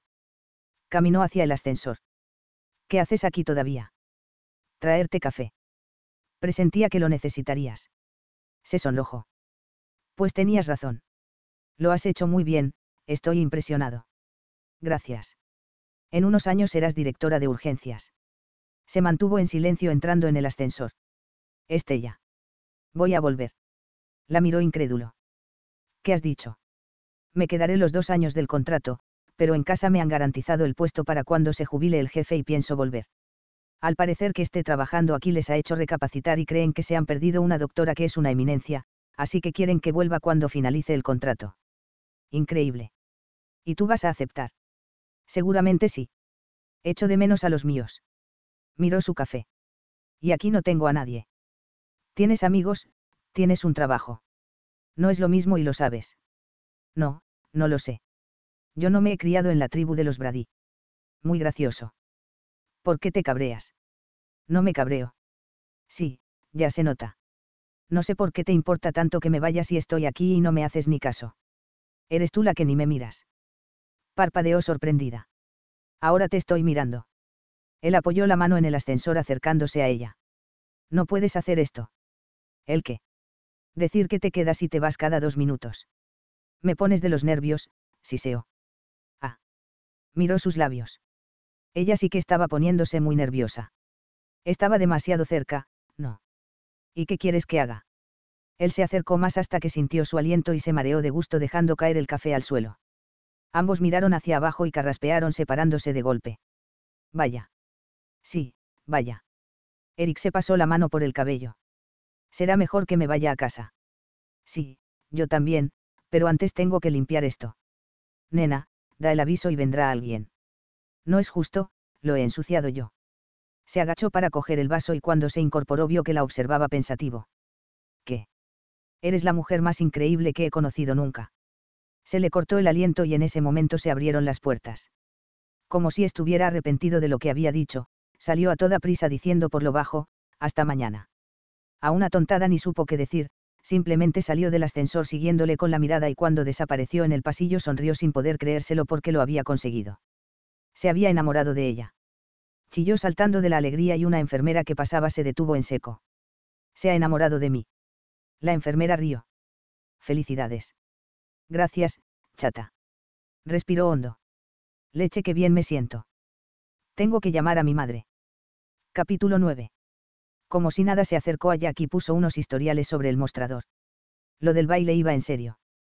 La miró sorprendido. ¿Quieres ir conmigo? Claro, así te echo una mano para que todos esos ligues no te den la espalda.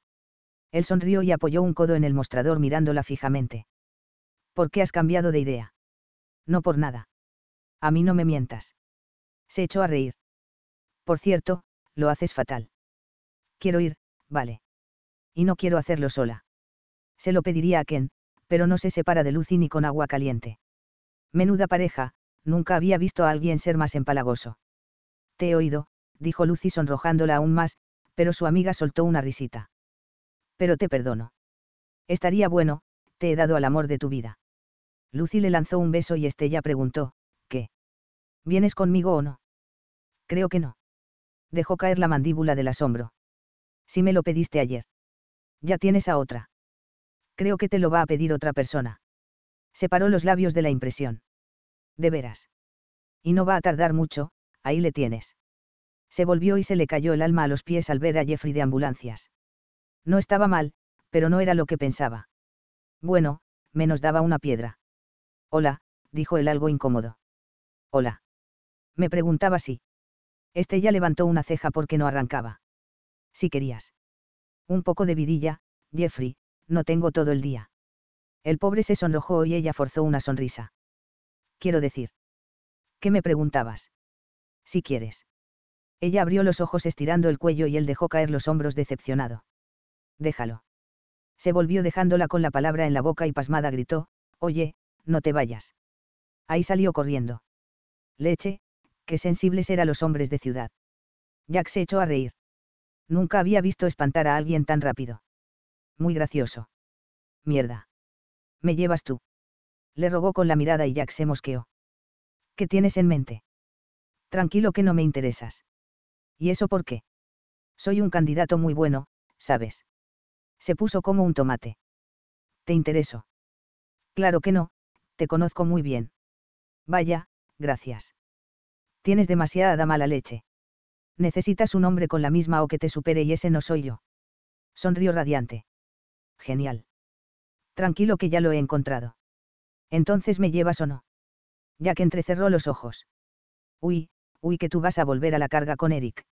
Se volvió para gritar, chicas sacad la pizarra. Se reanuda el juego. Varias chillaron de la alegría y asombrada vio que dos enfermeras se chocaban la mano. ¿Qué pasa? Al ver que Rose sacaba la enorme pizarra llena de números que había desaparecido hacía un par de meses frunció el ceño. ¿Qué es eso? Va, una apuesta de nada. La gente había dejado de apostar porque parecía que esto estaba en punto muerto, pero al parecer volvemos a la carga. ¿Sí o no? De eso se trata. ¿Sí o no qué? ¿Te casas con Eric o no? Asombrada preguntó, ¿has apostado a que sí? Al escuchar su risa se mosqueó. Pues vas a perder tu pasta. Sigue soñando. Si ahora ni os habláis. Gruñó por dentro. Entonces me llevas o no. Este ya, he apostado ya 700 pavos, ¿tú qué crees? Entrecerró los ojos y sacó 100 dólares del pantalón. Rose 100 pavos a que sí. Las chicas silbaron y se dio cuenta de que las mujeres la apoyaban mientras que los hombres apoyaban a Eric porque varios se reían. Se iban a enterar. Sonrió maliciosa dejando la pasta en un bote que Rose le mostró.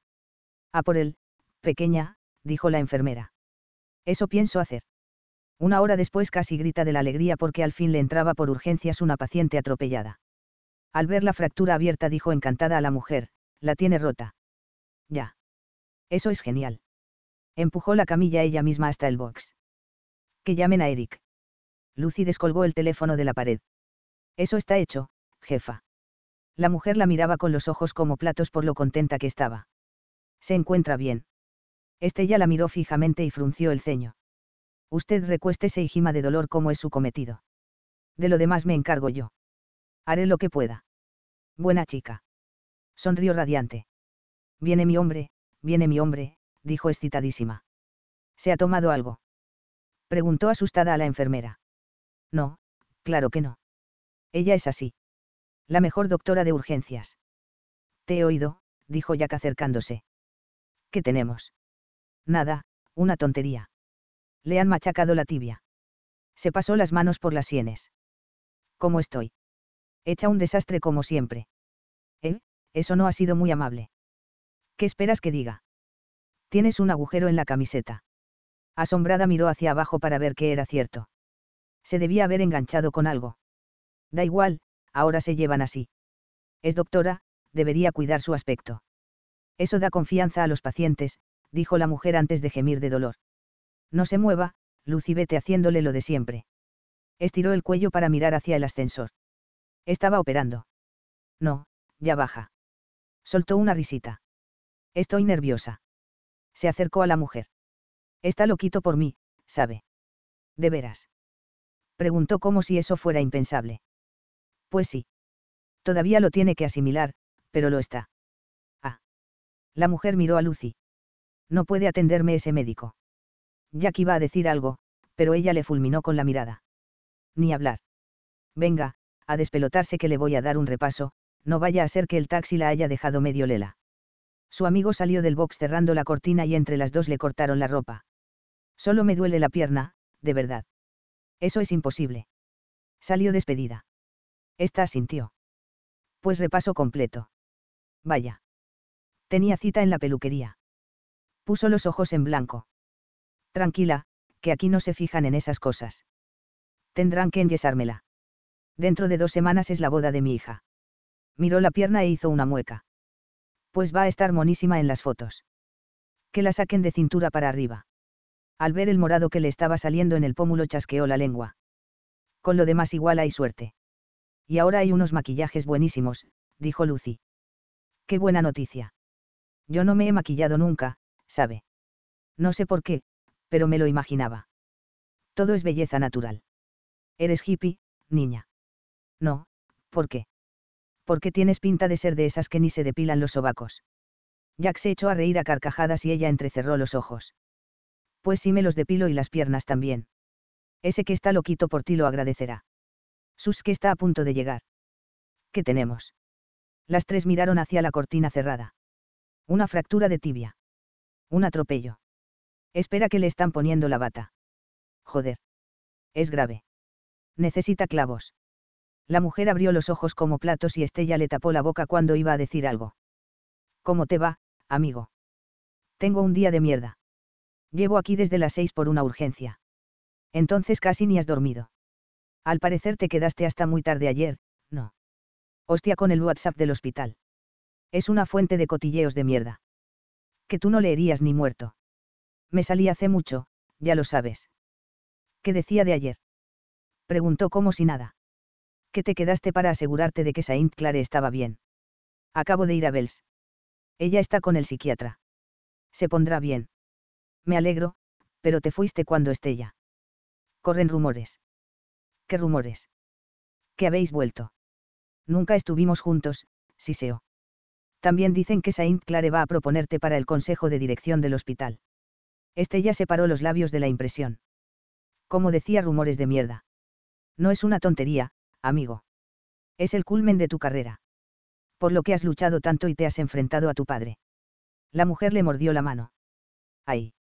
Leche, es que está loca. La cortina se abrió mientras se miraba la palma. Le había marcado los dientes la muy bruta. Me ha hecho sangre. Casi me ahoga. Quiero otro médico. Eric cogió su mano y le quitó el guante a toda prisa. Nena, hay que limpiarte. Te ha traspasado el guante. ¿No tendrá la rabia? Preguntó Jack con cachondeo. Análisis completo, Lucy. Ordenó Eric. Y ya. La enfermera la miró maliciosa cogiendo una jeringa. Más le vale que esté muy sana. La mujer la miró con horror. Quiero que me trasladen. Tranquila que aquí está muy bien.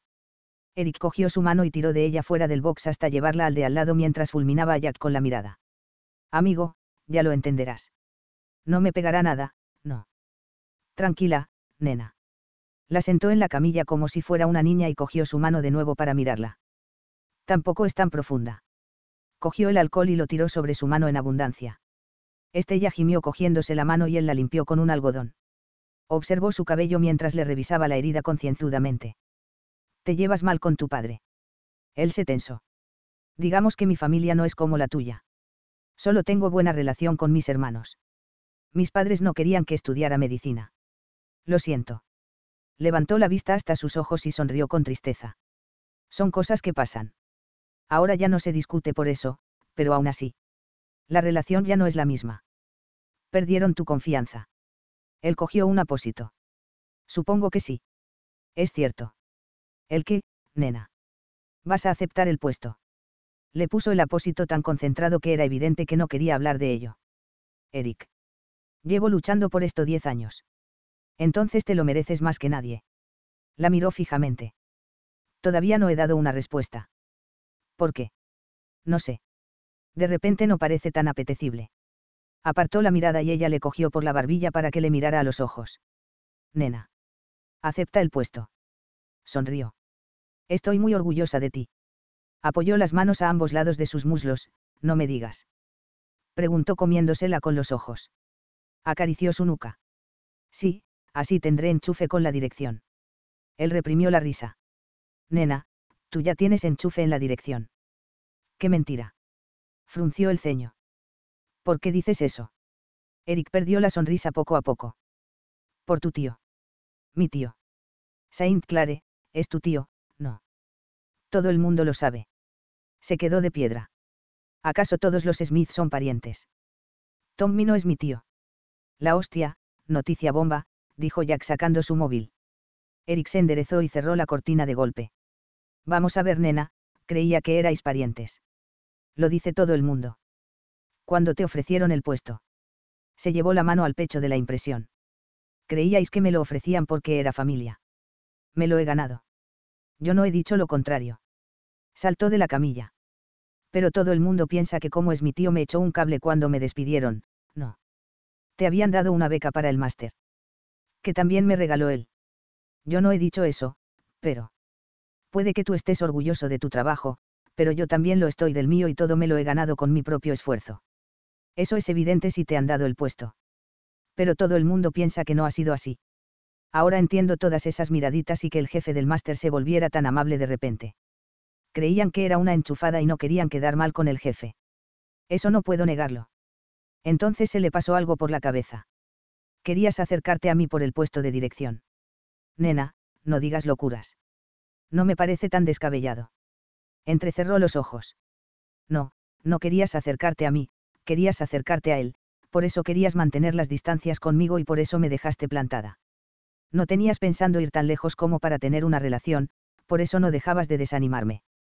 You know how to book flights and hotels. All you're missing is a tool to plan the travel experiences you'll have once you arrive. That's why you need Viator. Book guided tours, excursions, and more in one place. There are over 300,000 travel experiences to choose from, so you can find something for everyone. And Viator offers free cancellation and 24 7 customer support for worry free travel. Download the Viator app now and use code Viator10 for 10% off your first booking in the app. Find travel experiences for you. Do more with Viator.